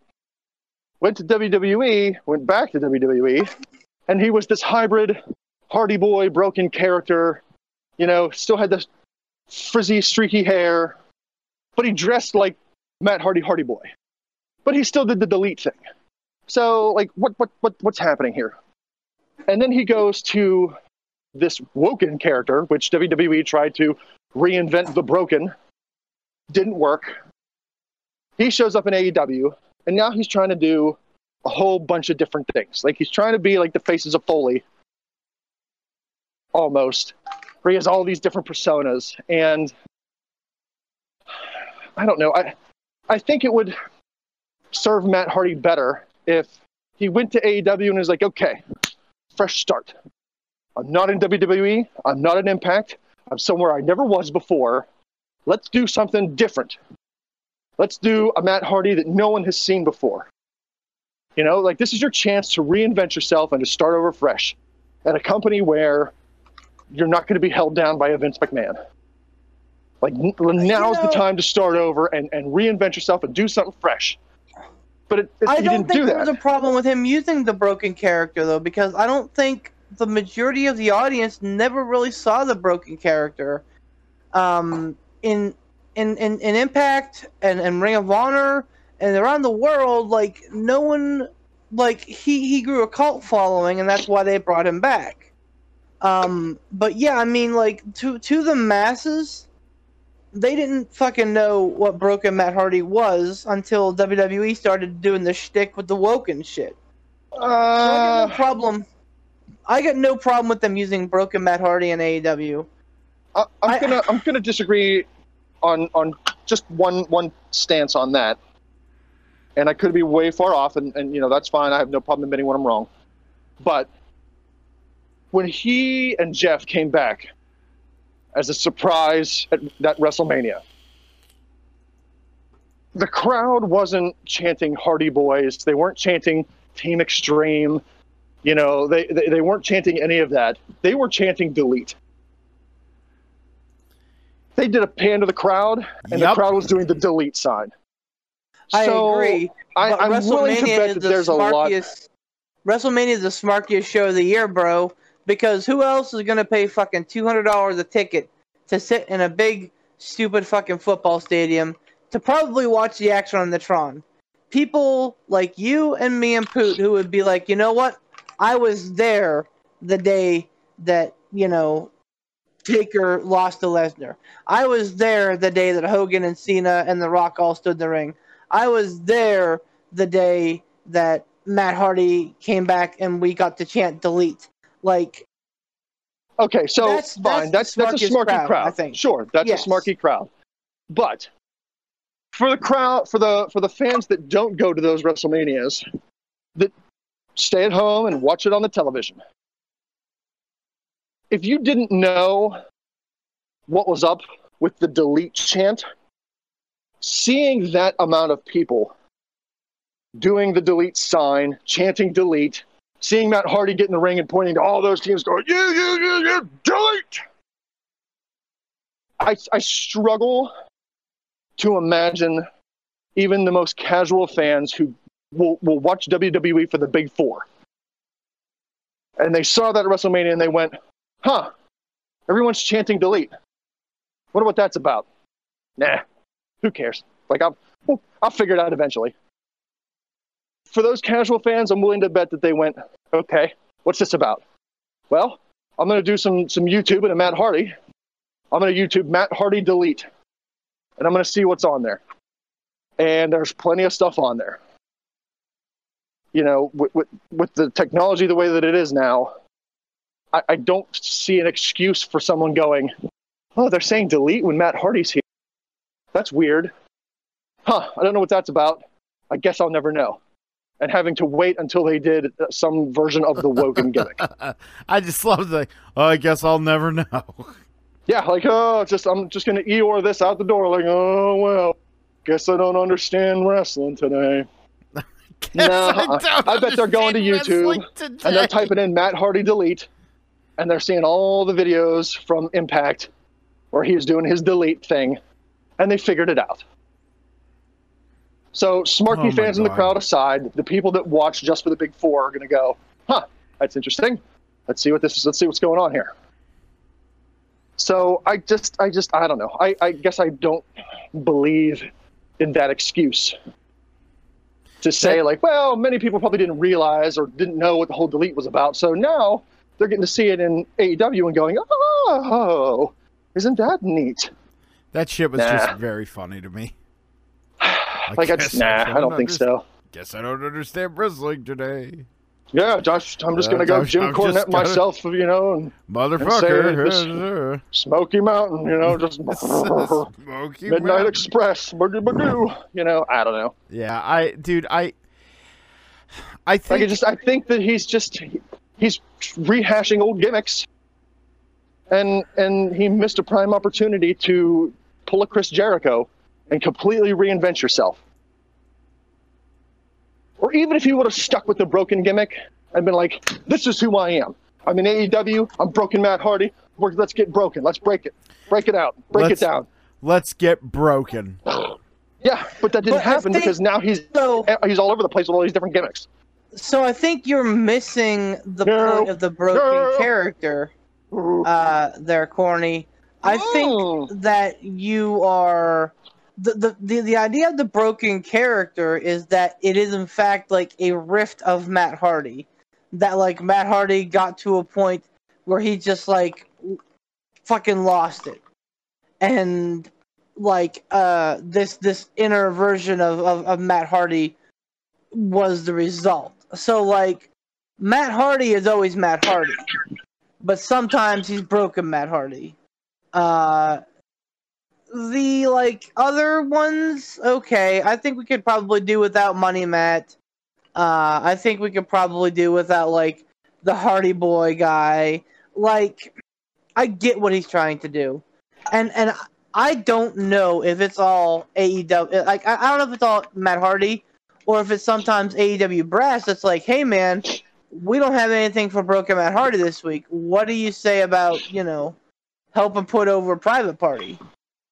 Or like, you know, this that it's I like I I I wonder if it's not the same in AEW as it is in WWE where someone just pitches an idea and he's like, "Hey man, why not? It'll get me TV time." Um Well, I that just, very well know, could be. Sure. I think at, at at the end of the day, there are guys and gals, but mostly guys, because there aren't a lot of guys who have come from WWE yet, um, who who are on the AEW roster. There there are a handful of them that I go, I can't wait to see them with the title. Moxley was one of them. Have not been disappointed. Uh, Brodie Lee is another one that I think I th- could really have a good top run. Yes, they, do. They need, They need to, to fix fix that butt good. character. So I really like what they're doing with the Dark Order. Uh, even though they're basically kind of like the, you know, generic villain number five. Well, I mean, that like- literally they have that. With yeah, right. With uh, that that's actually his name, right? Five or the seven? I don't even remember anymore. But This um, isn't Slipknot beef. Seven was Gold Dust's character in WCW. Uh, uh, Uh, I think I think that his name might be seven though.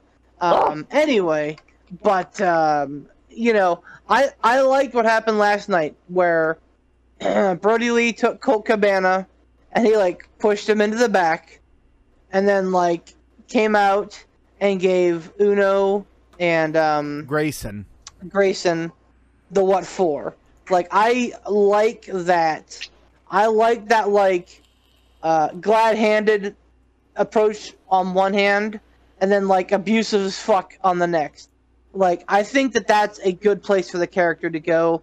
I think they just need to stop riffing on Vince McMahon and just let the character grow organically. And they also they also Yeah, got to get stop, rid of Stop trying to get your pokes in at Vince. they got to get Like rid of that okay, suit. You did that. That was fun. You know, haha, we're poking at Vinnie Mac. But, you know, make make this character something different than Mr. Brodie Lee. Yeah. Um, Yeah, I- but, I like, agree. you know, they're they're going they're going good places with it, and you know, there there are standouts in the uh, the the AW Women's Division. Shida, obviously, uh, Nyla Rose. I think I, I I can't sing her praises enough. Um, there's a girl who wrestles on Dynamite and has been or on um, Dark rather and has been on Dynamite a couple times. I think her name is like Abaddon or whatever. Abaddon. A very Abaddon Rosemary. Rosemary esque gimmick, but like well, with a name like more. Abaddon, it should be. with um it's it's a lot more horror feel uh i i saw a clip where someone like dropped her on her neck or whatever and like she sat up and like cracked her neck to the side and then like did like the gator roll and looked at her opponent like i thought like she is going to be i think a really great player um i think it hurts that Britt's out um you know but having her be a, a, a constant presence on dynamite is wonderful Do you um like okay just fun fact uh and and not trying to break your kayfabe but do you know what abaddon is No. abaddon that name is is like um it's it's like the the the Greek equivalent of like Apollyon, which I'm I'm looking at this just to make sure I don't seem stupid. It's basically in the New Testament book of Revelations, Abaddon is like the king of the army of locusts. Like Abaddon cool. is like the the angel of the abyss. Nice, that fits. There you go. Um, she's she's a lot of fun. Um, she does not look like your typical women's wrestler would, uh, and and that's that's her appeal, man. Um, so I mean, there, good things are coming. Um, it's just you know, I think that sometimes AEW gets in their way a little bit, and um, they slow themselves down. Uh, I think that sometimes, like, like it, to me, it, it seems like they feel like everything needs to be a slow burn, and that there that, that there are some things that just can't happen. Uh, sometimes I think that they just need to let things like happen, like the TNT title, for example. I think it needs to be lost and won on Dynamite. Sometimes, um, it's a TV title. That's what it's there for. Like you have a TV mid card title so that it can be defended, lost, and won on your weekly TV shows. Yeah, I mean it's Um, called the TNT title, Right. so let's let's have it defended and you know change hands on TNT. Come on. Right. Cody's been doing a good job of it, and, and I'm sure that once Cody loses it, it, it it'll it'll really start to pick up some some speed. But I, I don't know, man. I just you know. Speaking of something Oh, that we that you know again NXT we give a lot of credence to and say oh it's so great, but again, so currently the uh, the uh, North American title is uh, is is being held up. It's it's been vacated.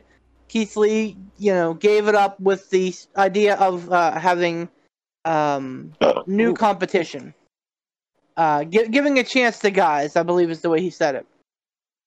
Last week, uh, it was, and so they they have five triple threat matches to determine the five people that are going to NXT 30 to participate in the ladder match. We talked about a little bit last week with um, Ozilla winning over um, Roddy Strong and Johnny Gargano. We are like, okay, weird, but hey, you know, it's a thing. Okay, great. Uh, thick boys got to represent. Now, Okay. last night, I'm not making like this is all things he's called himself. So, um, uh, last night in a in, in the triple threat match, the main event was Dexter Lumis, Dexter Lumis, uh, Timothy Thatcher, and Finn Balor. Um, three guys who I think that no matter how you sliced it, could have gone and, and, been representative in that match, and I would have had little problem with it. I feel like I I was pulling extra hard for Balor to win because Wow, I want really? Balor to yeah because I want Balor to be the guy who goes and gets the title and, and gets you know the the NXT Triple Crown or whatever they're calling it.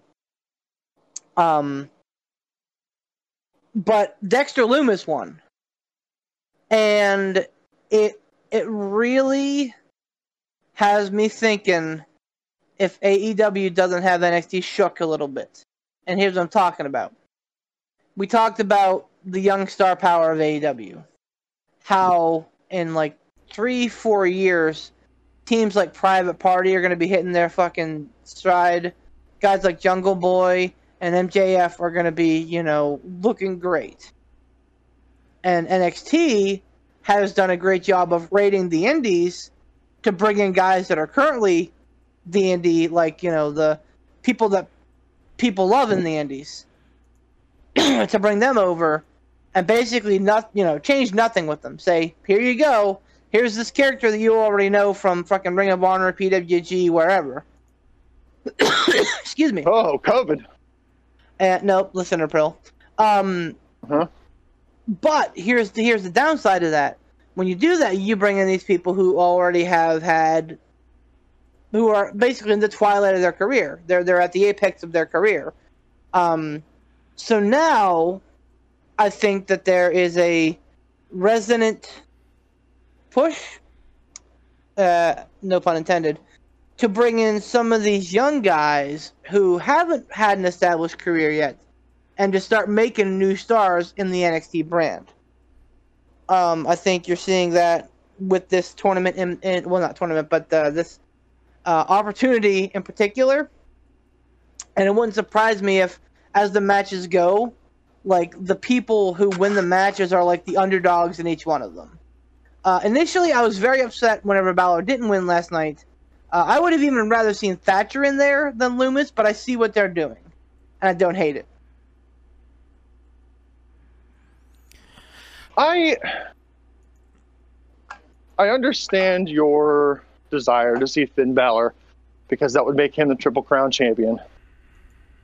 But when I think of Finn Balor winning the North American title, I think of maybe it's not a fair comparison, but this is just where my mind goes.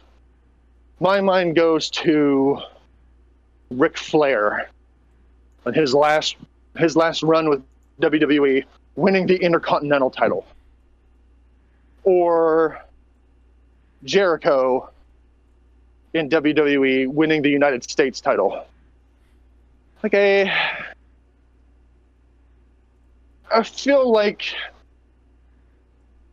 I feel like a guy like Finn Balor, having been NXT champion, having been the first Universal champion, was he WWE champion? No. Okay. But still, NXT champion, first ever Universal champion. Now he's going to go back to NXT and he's going to win the mid card belt there. I, I don't see the logic in that when you could put it on a younger, maybe not in age, but in WWE career, younger, up and coming guy.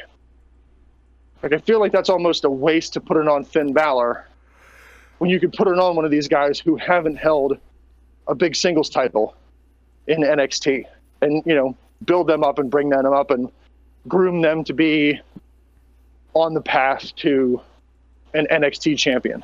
I th- I think to to support your point a little bit is having Balor win that. Yeah, it would set history as he's the first Triple Crown. However, then what is there for Balor to do? Yeah, like he's he's won the NXT title. He's won the North American title. Yep. He's won the you know the big Universal belt. Well, he was the first Okay. one for less than 24 hours, but we're we're ignoring that. Well, you know, I think that's a I think that's a WWE my bad. Like, yeah, he got hurt in the match. When he came back, he should have been right back in that title picture. Like, hey, nobody beat me. I got hurt. No one beat me for this title. I have a legitimate claim to become number one contender. Yep. And they should have put the belt back. They should have put the belt right back on him, because in my view, if you're going to go with this guy and say, "Yep, this is the dude," we want to make him the first ever Universal Champion, and he's going to have the belt. To then go to like, well, you got hurt. Sorry, kid, bottom of the barrel. Like you obviously saw something in him. Why not put him back in that title picture? They didn't do that. Why I don't know. It's WWE. Really? Well, that, okay. That's there's All your reason. My bad. My bad. You you make a very good point. I apologize. Uh, but I don't know. I just someone who's had the career that Finn Balor has had, and the caliber of Finn Balor. I feel like like that type of belt is beneath him at this point. I I, guess- I, I guess never shocks me- understood. I never understood the mindset of this guy. You, you take take this wrestler here. He's going to work his way up. He's going to have the big belt. He loses the big belt. Now all of a sudden he's going to go to a mid card belt. Like I just I, I never guess- understood that. Like you never said you that didn't happen with the big guys. That never happened with. Like Bret Hart, when he won the WWE Championship, he didn't go back and start wrestling for the European title. He didn't go back and start wrestling for the Intercontinental title. No, he made it to the WWE Championship, and he if he lost the belt, next time he wrestled for a belt, it was for the WWE Championship. Singles belt. Sorry, singles belt. Same with Shawn Michaels. Same with Stone Cold. Same with The Rock. Like those guys didn't go to the top, lose that top belt, and go, okay, well, let's go for the European title. Let's go for the United States title. Let's go for the Intercontinental title. No. The next time they were in line for a title picture, it was the WWE title. Like right back in it. Once you reach the top, you should be vying for that top belt. You shouldn't be going, okay, okay, I made it to the top. I made it to the precipice. I'm here. Well, I lost this belt. Start over. Push the reset button. You're creating a new character. And we're going to start from scratch. Like I just. I think that every belt matters, though. Like you know, I I hear what you're saying. Hashtag all belts but- matter. and and and I don't know. I I I, I feel like I think all belts. Me- oh boy, Lord. Yes, I think all belts are important. if you're going to have that mindset all around. I feel like WWE is erratic when it comes to that mindset. Like I don't think they have that mindset of all belts are important. I agree. Like I- it, too many times have they hot potatoed a lower title. Too many times has it gone to such random, like it's to such a random extent where it's like, okay, it's on this guy, now it's on that guy, now it's on this guy. Like, okay, now it's on you know, mid Carter, mid Carter, mid Carter. Now it's on Jericho, mid Carter, mid Carter, mid Carter. Now it's on Flair. Hell, even back whenever you had, and this is one guy that you know, where it happened. You know, you have Triple H WWE champion, champion, champion, champion. He's in that streak. Now all of a sudden, he wins the Intercontinental title again. When you know him and Stone Cold had the two-man power trip. Like I get it, yeah, two-man power trip. Like okay, that angle kind of makes sense to me because they held the tag team titles, they had the WWE title, they had the Intercontinental title, they had the belts, they were the two-man power trip. That storyline made sense to me. But when you have guys get to the top and then go back down and hot potato these mid card titles around, it doesn't seem like there's any importance to them at that point. And if all titles are going to be important, they need to be made to look like they're important. And I don't see that in the. WWE. So I think what shocks me more is the fact that you are taking guys who have quality matches behind them. They fucking bleed great matches. Balor, Thatcher, Gargano, Roddy Strong. Four guys who I don't think could put on a bad match if they tried. And as opposed to going with that, you're relying on people who don't have that track record on uh, your biggest show. You know, it's it's the 30th takeover event. It's before SummerSlam, which is always going to be your biggest takeover.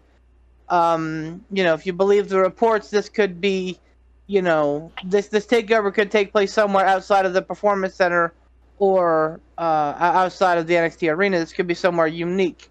Like you, I don't know. Like if you're telling me that you're trusting Bronson Reed, Dexter Lumis, this fucking rugby guy from from, from the UK who's coming over Rugby. Um, you know, and whoever the fuck else, you know, new guy number four and new guy number five, you know, fucking Isaiah Swerve Scott and oh, who the fuck ever. bless Like, you. if you're telling me that you're gonna trust a ladder match, which has the potential to be a show stealer, in the hands of five unproven guys, I, I don't know. It- What it- better it- way it- to have it them just- prove themselves? Or what better way to take a big old dookie on the biggest show of the year? Like sometimes it is possible to outbook yourself. Now, and- yeah. So, what do you mean by unproven guys?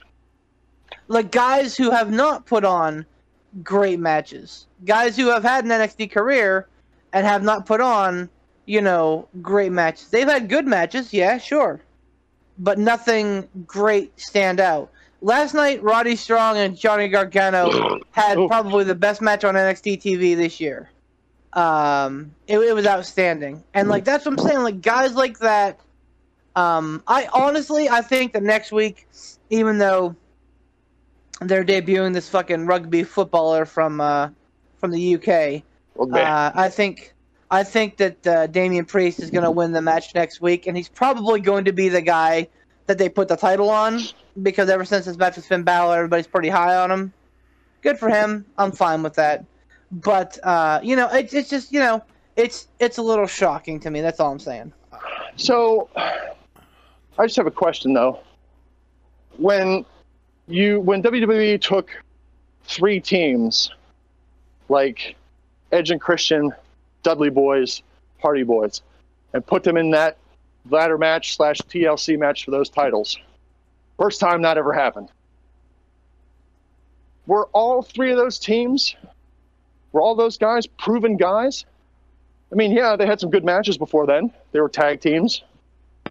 But that match stood out to me as the first time those three teams had a knockdown, drag out, standing ovation, great match. I, I would say that they put they, they took those three teams, talented guys, but you know, in WWE, what did they really do before that? Yeah, the Hardys were in the Brood. Yeah, Edge and Christian were in the Brood. Yeah, the Dudley Boys came from EC- ECW. But were they proven guys? Were they proven teams? You know, were those the guys you were like, yep, this is it. These these teams, yep. Or was it that match that elevated them and took them Well- from the yes, they're good to wow, they're great.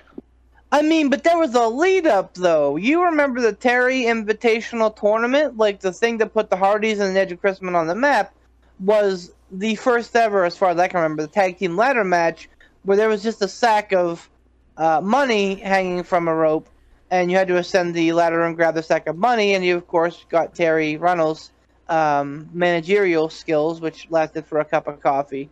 Uh-huh. Um, but uh, you know, it spelled tit. Haha. Um, like that. Like they worked their way up Golden. in those matches. So like there was at least some build up. These guys, I, I don't know. It it it, Is this it, tournament it not the build up though? It it just seems out of left field. That that's all I'm saying is that like Lumis has had a nice little career. They've been protecting him nicely. Um, but um, you know, nothing that makes me go, "Oh, this guy should be in in a in a, in a, in a, in a mid card title match." Uh, same with Bronson Reed. In fact, Bronson Reed's probably lost more than he's won. Um, most recently, uh, being Karrion Kross's victim, not once but twice. Um, so But the key thing that you said right there is a mid card title. Shouldn't the mid card titles be for guys who aren't established as proven talents to say, okay, these are mid card guys, they've had mid card Not- matches, now they're going for a mid card title. Not when you have names attached to it like Adam Cole, Velveteen Dream, Johnny Gargano, and Keith Lee, and Roderick Okay, Strong. but sure, okay, but those guys aren't mid card guys. Those guys are, t- are, are, are top card guys, or or mid to top guys. Like those are the guys that are going to be going for the big belt. Those are the guys that are going to be going for the NXT championship. Like Adam Cole, the longest reigning NXT champion. How much sense would that make for him to go? Okay, I'm coming off of the heels of being the longest reigning NXT champion. I'm Adam Cole, baby and now ah, I'm gonna I'm gonna be I'm gonna I'm gonna fight for this mid card title. That's so. That's not. I I disagree because whenever there's only so much stake to go around, you uh, you have to sometimes accept that you're not always going to get the biggest piece of steak. So sometimes you want to be the guy that at least walks out with steak. You know, Johnny Well- Gargano is a perfect example. He went from uh, main eventing with Ciampa to Uh, dropping ooh. down with the North American title, and it worked. Like he was a, and, and that's that's that's the you know the one example I'll throw you know I'll throw up ransom is that Gargano was a main eventer, and then he dropped down and won the North American title after he was in the main event, and it worked perfectly. You know, these things do happen. John Cena, Daniel Bryan, there are examples of people who have dropped down and done the mid card thing, and it's worked out perfectly. So it can work if done well. That's uh, you know, I don't I- know. I, That's I the asterisk you have to always look at in WWE. Well, it's it's also it's done well. How many times have we talked about upcoming pay per views and said, if this pay per view is done right, this could be the best card? Like looking at the card, it's a great card. If they do this pay per view right, this could be the best pay per view of the year. And how many times do you come out on the other end going, boy, we really set ourselves up right here. We really set ourselves up. Our expectations were high, and it, and it flopped, and it disappointed. I- would say more times do you get disappointment with that asterisk of if they do it right, you wind up being disappointed more times than you're pleasantly pleased. So my Fair. argument is if if if you're using that asterisk there saying, you know, they put these, you know, who were once top guys in for this mid card title and they do it right, it could really work. I, I feel like there's more setup for failure there than if you say, okay, we've got these five mid card guys who have never been on top. One of these mid card guys is going to come out as the new North American champion. I feel like there's less setup for disappointment there than if there were either all top guys at one point vying for this title or a few top guys who had been top guys at one point now vying for this title with a smattering of have only ever been mid card guys. I feel like there's more room for you. failure when you do that. so you're saying it it add it adds legitimacy to the belt. and that, What that's what I was saying about the main eventers. Like you know, the, the the main eventers, the the top tier guys, I think being in the match would do that. Um, like I, I see Ransom's point. I really do. And and again, I'm I'm I'm not trying to be you know, um, argumentative for argumentative sake. I'm I'm just saying that I you know, there it's it's coming out of left field, and to me, like for WrestleMania or yeah, WrestleMania for Takeover 30, I would think that they would want to put on like the best show they could, you know, with with guys like Gargano and Balor and you know Thatcher and you know all these big names that they have that could really put on a, stellar match. And and who knows, they may have plans for all those guys too. I don't know. Um, but I just you know, I to me, whenever I saw that they were doing this card, I'm like, oh man, they're gonna have a, a, a great mid card title match. Um, you know, and and it, it may be that I don't know, but you know, to me, I, you know, expectations are and were that you know that they bring some big names down for it, and again, they still may because we know WWE, they could definitely you know pull it out of their ass and be like, oh, well, it's a last chance match, you know, and, and, and, and put some big names in there. Who knows? But um, I, I'm, I'm just saying I'm I'm more shocked than anything right now. That's all. I can get you. I hear you. I do. Yeah. I'll be interested. To, I'm definitely going to be interested to see come Takeover what that final match card looks like. If it's going to, you know, legitimately be, what is it, five guys? Yeah, that's what it's supposed to be. So I'm, I'm, I'm eh, well, I guess I'm going to be interested to see if it is actually five guys or if it's going to end up being five straight up mid card guys, or if there is going to be a smattering of, oh, look, surprise! Finn Balor found his way into this match, or Kevin Owens found his way into this match. Right. I- I'll be interested to see what it what it turns out to be. Yep. That, Definitely going to be watching. That is to be seen as well, for sure. Uh, Well, Beef, guys, we're getting a little bit Um, long in the tooth here. son of a bitch. Beat me to it. Beat me to it. Uh, do you want to go ahead and uh, give uh, give gratuities to uh, to the people that sponsor the show?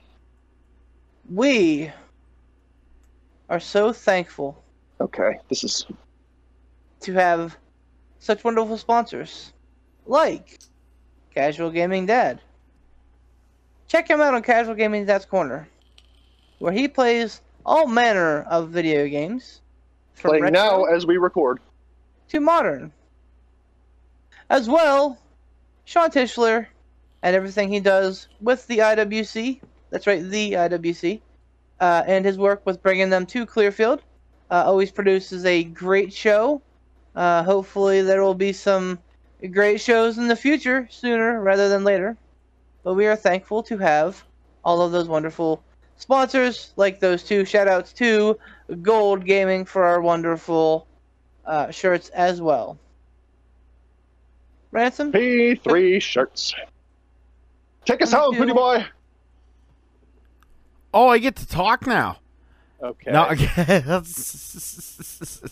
no. Uh, thank you guys so much for listening. You uh, all applicable links are in the description down below for all those things we talked about, like uh, Gould Gaming, and uh, thank you uh, uh, to them as well. I know Beef thanked them, but also thank you to Casual Gaming Dad for uh, Mr. Tiger we gotta have one per episode there. Bomb Tom and his uh, his having us in his shop and having our shirt available. We really appreciate that.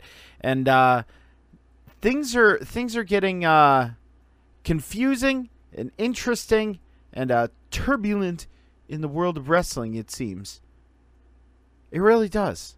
It's an interesting time that we live in, isn't it, folks? For Mr. Beast the Legend, Mr. Alec Ransom, and myself, the inevitable, Oh, reigning, Nope. defending, no, undisputed not defeated. cruiserweight Ransom. champion, Mr. Poot the Bard. Baby, have a wonderful evening. Mad Champ's not defeated. Suck my dick. Oh.